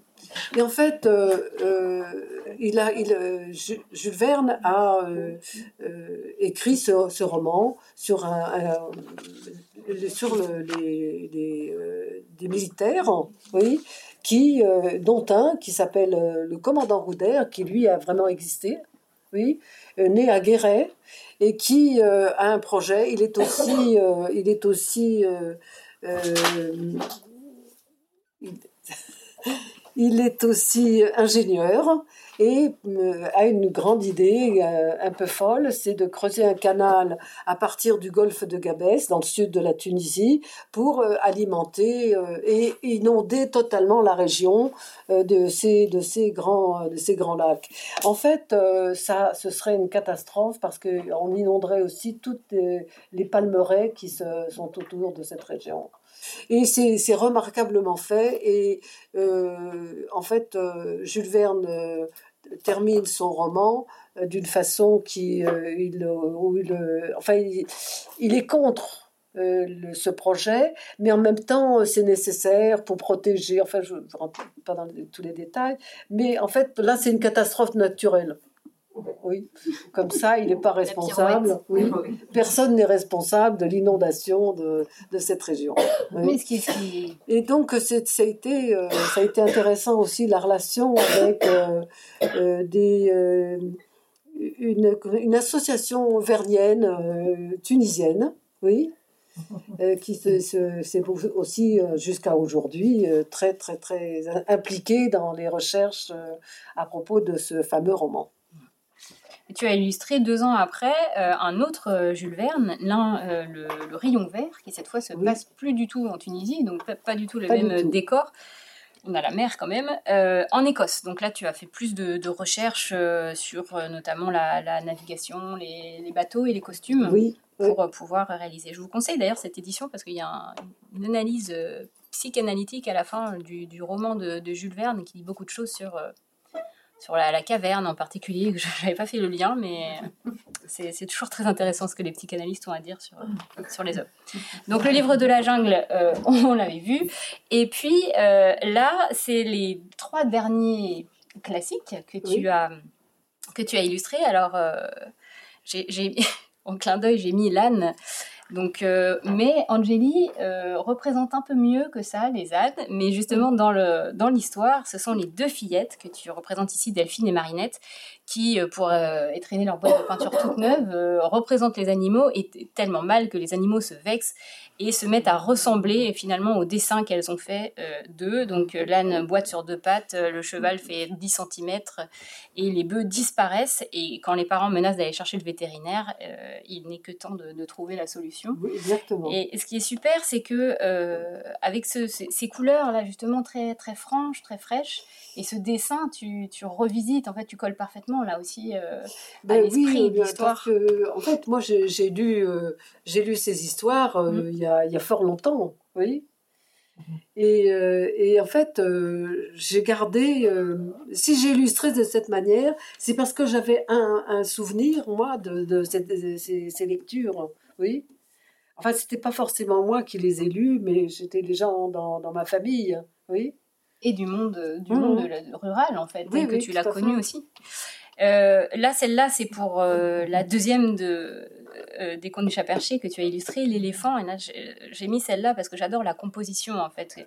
Et c'est la manière aussi dont tu travailles. C'est que tu, tu travailles aussi d'abord la composition. Ah oui. tout, tout est clair avant de te mettre à graver, hein, vaut mieux, parce que bon, une fois que c'est gravé. Oui, bien sûr. Et, euh, et là, ce qui est super, c'est qu'on a d'un côté, ça représente en fait exactement le, le, le, conte. C'est-à-dire que d'un côté, tous ces animaux qui sont finalement globalement plutôt confiants hein, à chaque fois, ils ont confiance dans les fillettes, dans ce qu'elles font, elles savent ce qu'elles font. Et euh, de l'autre côté, il y a l'éléphant. En fait, c'est la poule blanche qui s'est transformée en éléphant. Elle est coincée. Elle est coincée, mais elle est contente en fait d'être un éléphant. Ça lui plaît plutôt pas mal. Et au milieu, il y a les deux fillettes qui se rendent compte du bourbier dans lequel elles sont. Et il y a que le chat qui nous regarde. Et lui, il sait que les fillettes, tu sais, ça, il va se passer un truc, ça va être la catastrophe. Et voilà. Et ce chat, toujours finalement, qui revient pas mal dans ton œuvre et qui nous regarde en face de l'air de dire mais qu'est-ce qu'elle Voilà. Et donc c'est exactement ça. J'adore cette planche. Et là, la, dernière des, que tu as illustrée, euh, le problème qui là aussi est très très drôle puisque les petites euh, doivent compter. Voilà, les, les, les, bois de la commune contiennent tant de bouleaux, tant de hêtres à l'art et à l'hectare. Combien faudra-t-il? Donc elles comprennent rien. Et donc la poule blanche leur dit mais il suffit d'aller compter les bois de la commune. Et donc ils vont dans les bois, ils comptent. Mais il y, a une séquence magnifique. C'est à propos de, des, euh, euh, enfin, l'institutrice parle de Louis XI qui ah enfermait euh, les prisonniers dans des cages. Et, et l'institutrice dit heureusement ça n'existe plus. Mais la poule blanche dit mais je regrette.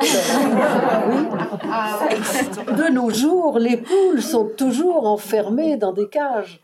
Et l'institutrice se dit, oh, il faudra que je libère, moi, j'ai très mal. que j'ai chez moi.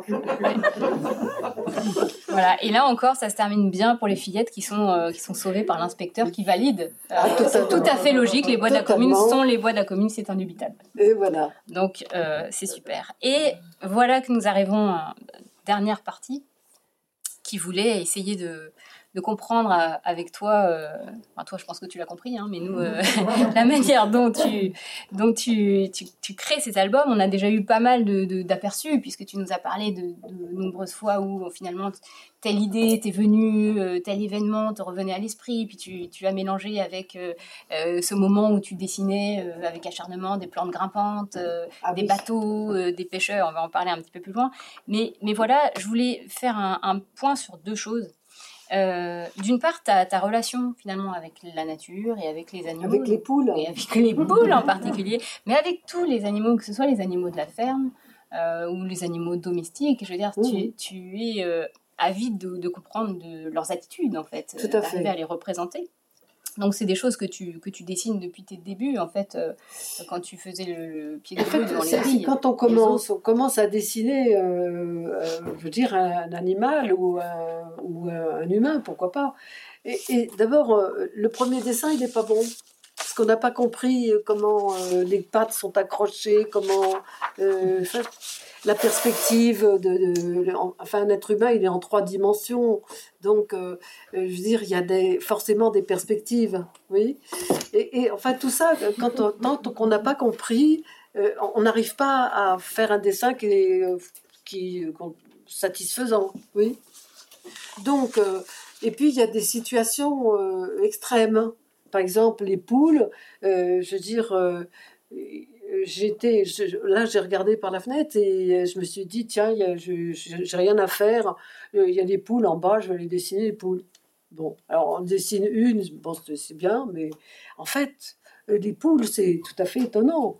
C'est un animal surprenant oui c'est un, animal euh, agressif oui et, en fait euh, en plus, je me rappelais de, quelque chose, d'un événement. C'était euh, des, vacances euh, à côté de Toulon. Alors, il y avait une grande maison et puis euh, la propriétaire louait les, annexes qui étaient de, deux côtés.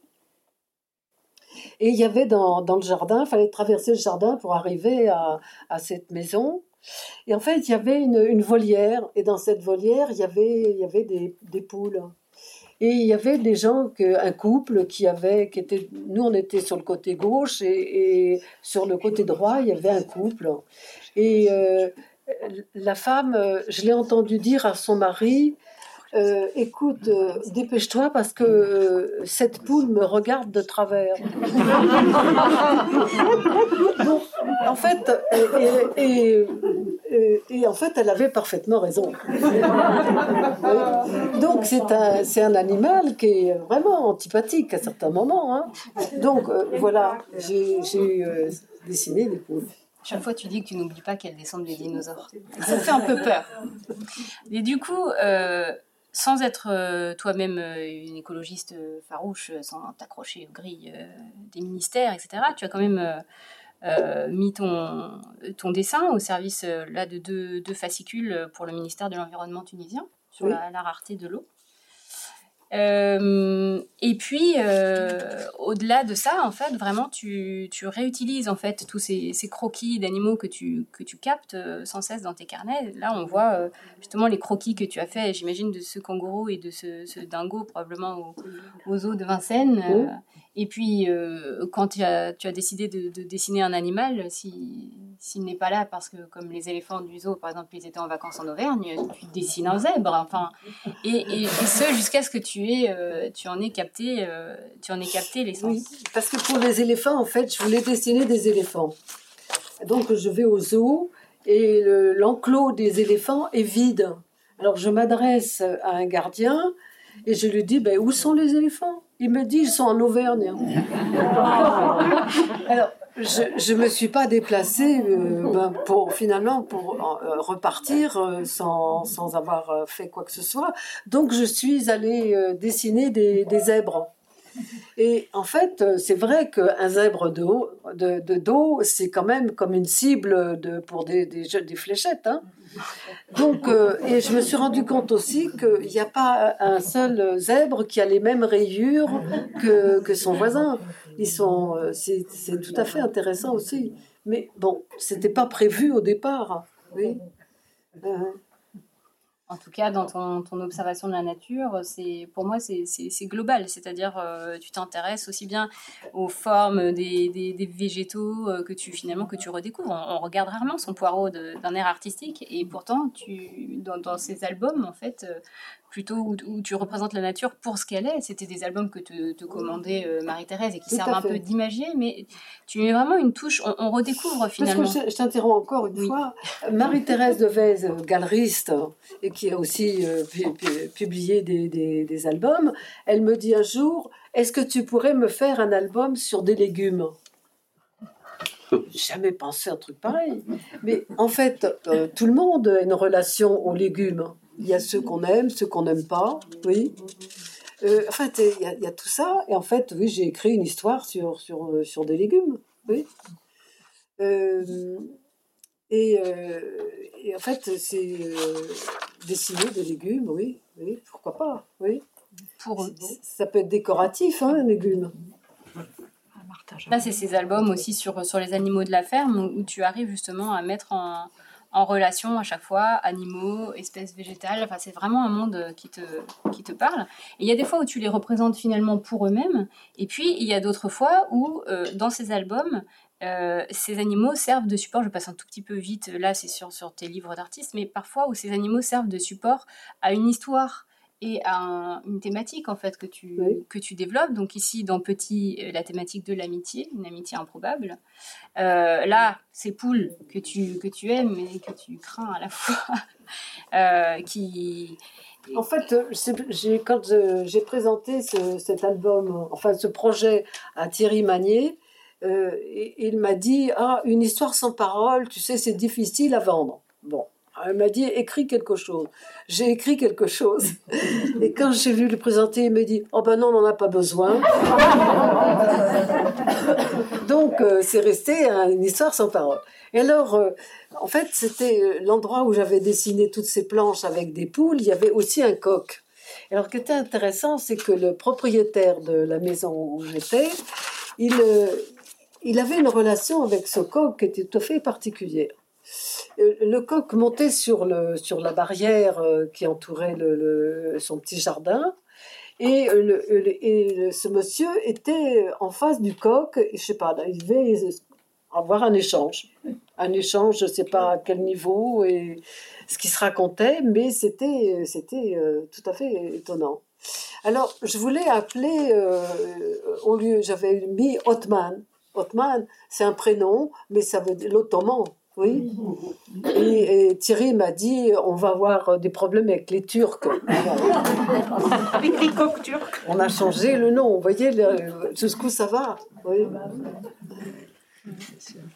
Et puis, euh, il y a aussi les fois où, en fait, tu, tu mêles, comme, comme tu nous l'as dit, en fait, à, cette observation de la nature, euh, des idées et des, euh, des vécus qui font que finalement les histoires peuvent prendre une autre dimension et être lues à, à plusieurs niveaux. Euh, il y a aussi, là c'était une image extraite de Rita la poule veut un bébé. la deuxième chose qui me paraissait importante aussi, c'était de, de, mentionner pour toi justement la place que tu laisses à l'enfant euh, dans tes albums. C'est-à-dire que dans, plusieurs de tes albums, euh, l'enfant est, au, centre de l'album et c'est lui finalement qui pousse l'adulte à se, poser des questions sur la marche du monde.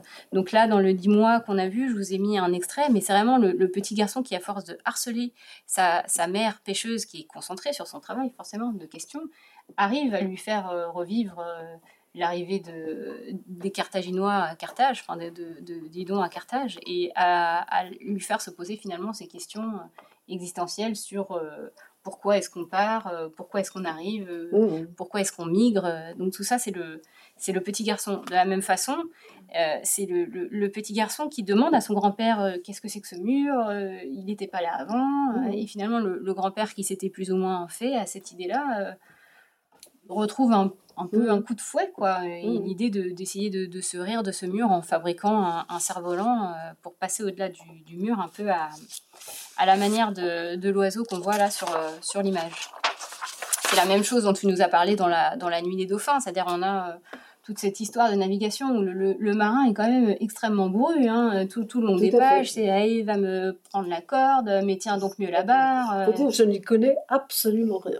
Oui, mais moi je connais pas de marins euh, très doux non plus. Hein. Ils sont souvent un peu. Euh, Et finalement, autour de cette apparition magique des dauphins, vue par la petite fille, tout change. Il y a, ce, moment magique.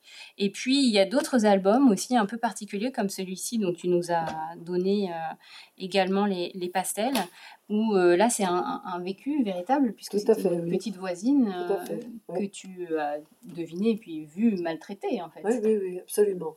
Donc, ça, ça, ça ressort, ça ressort dans, dans les albums. Donc, il y avait bien d'autres exemples. tu as parlé de la journée de Verveine et d'Anna dans, euh, dans des, des, albums chez Syros euh, dans les années 90. Euh, tu as représenté aussi avec le, vraiment l'œil d'une grand-mère qui sait comment ça se passe d'essayer de, faire habiller sa petite fille le matin. Moi, je, ma fille, c'est pareil. Hein, avant d'aller à l'école, elle est pareille, toute nue. Et quand je lui dis habille-toi pour la troisième fois, elle ressort, elle est comme ça.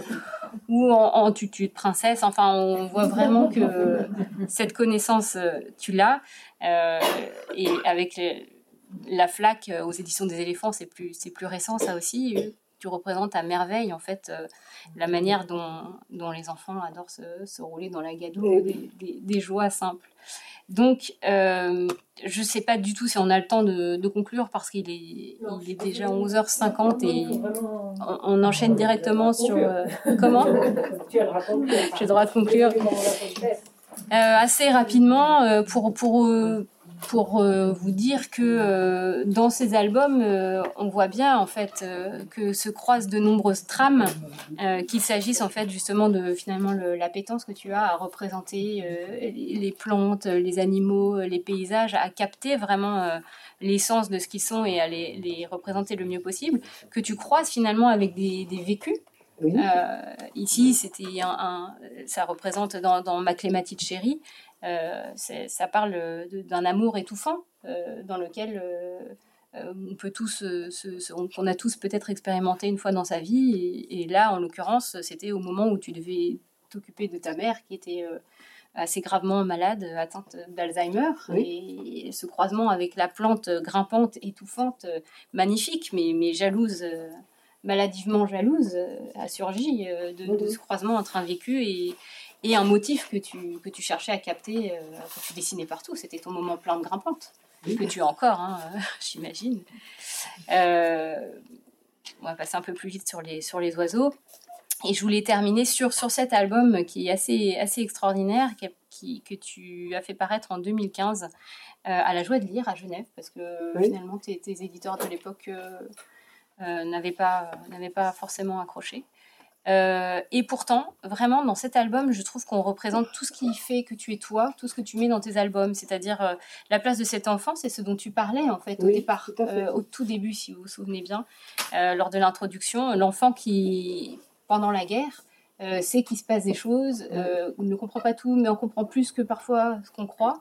Donc dans cet album qui nous parle aussi, bien sûr, des révolutions de 2011 en Tunisie, euh, nous parle donc de la Tunisie, il nous parle de l'enfance et il nous parle de ton enfance, de, mmh. la manière dont toi tu as vécu les choses. Donc c'est un album qui peut se lire quasiment sur trois niveaux euh, et qui, bien sûr, euh, au-delà de, la beauté des, gravures, dont la, le côté matériel du bois griffé est tout à fait étonnant pour, pour rendre compte. C'était l'album parfait pour, pour conclure sur, sur ta, ta pratique parce qu'on y retrouve presque tout ce dont on a parlé au cours de cette conférence. Je vous remercie beaucoup.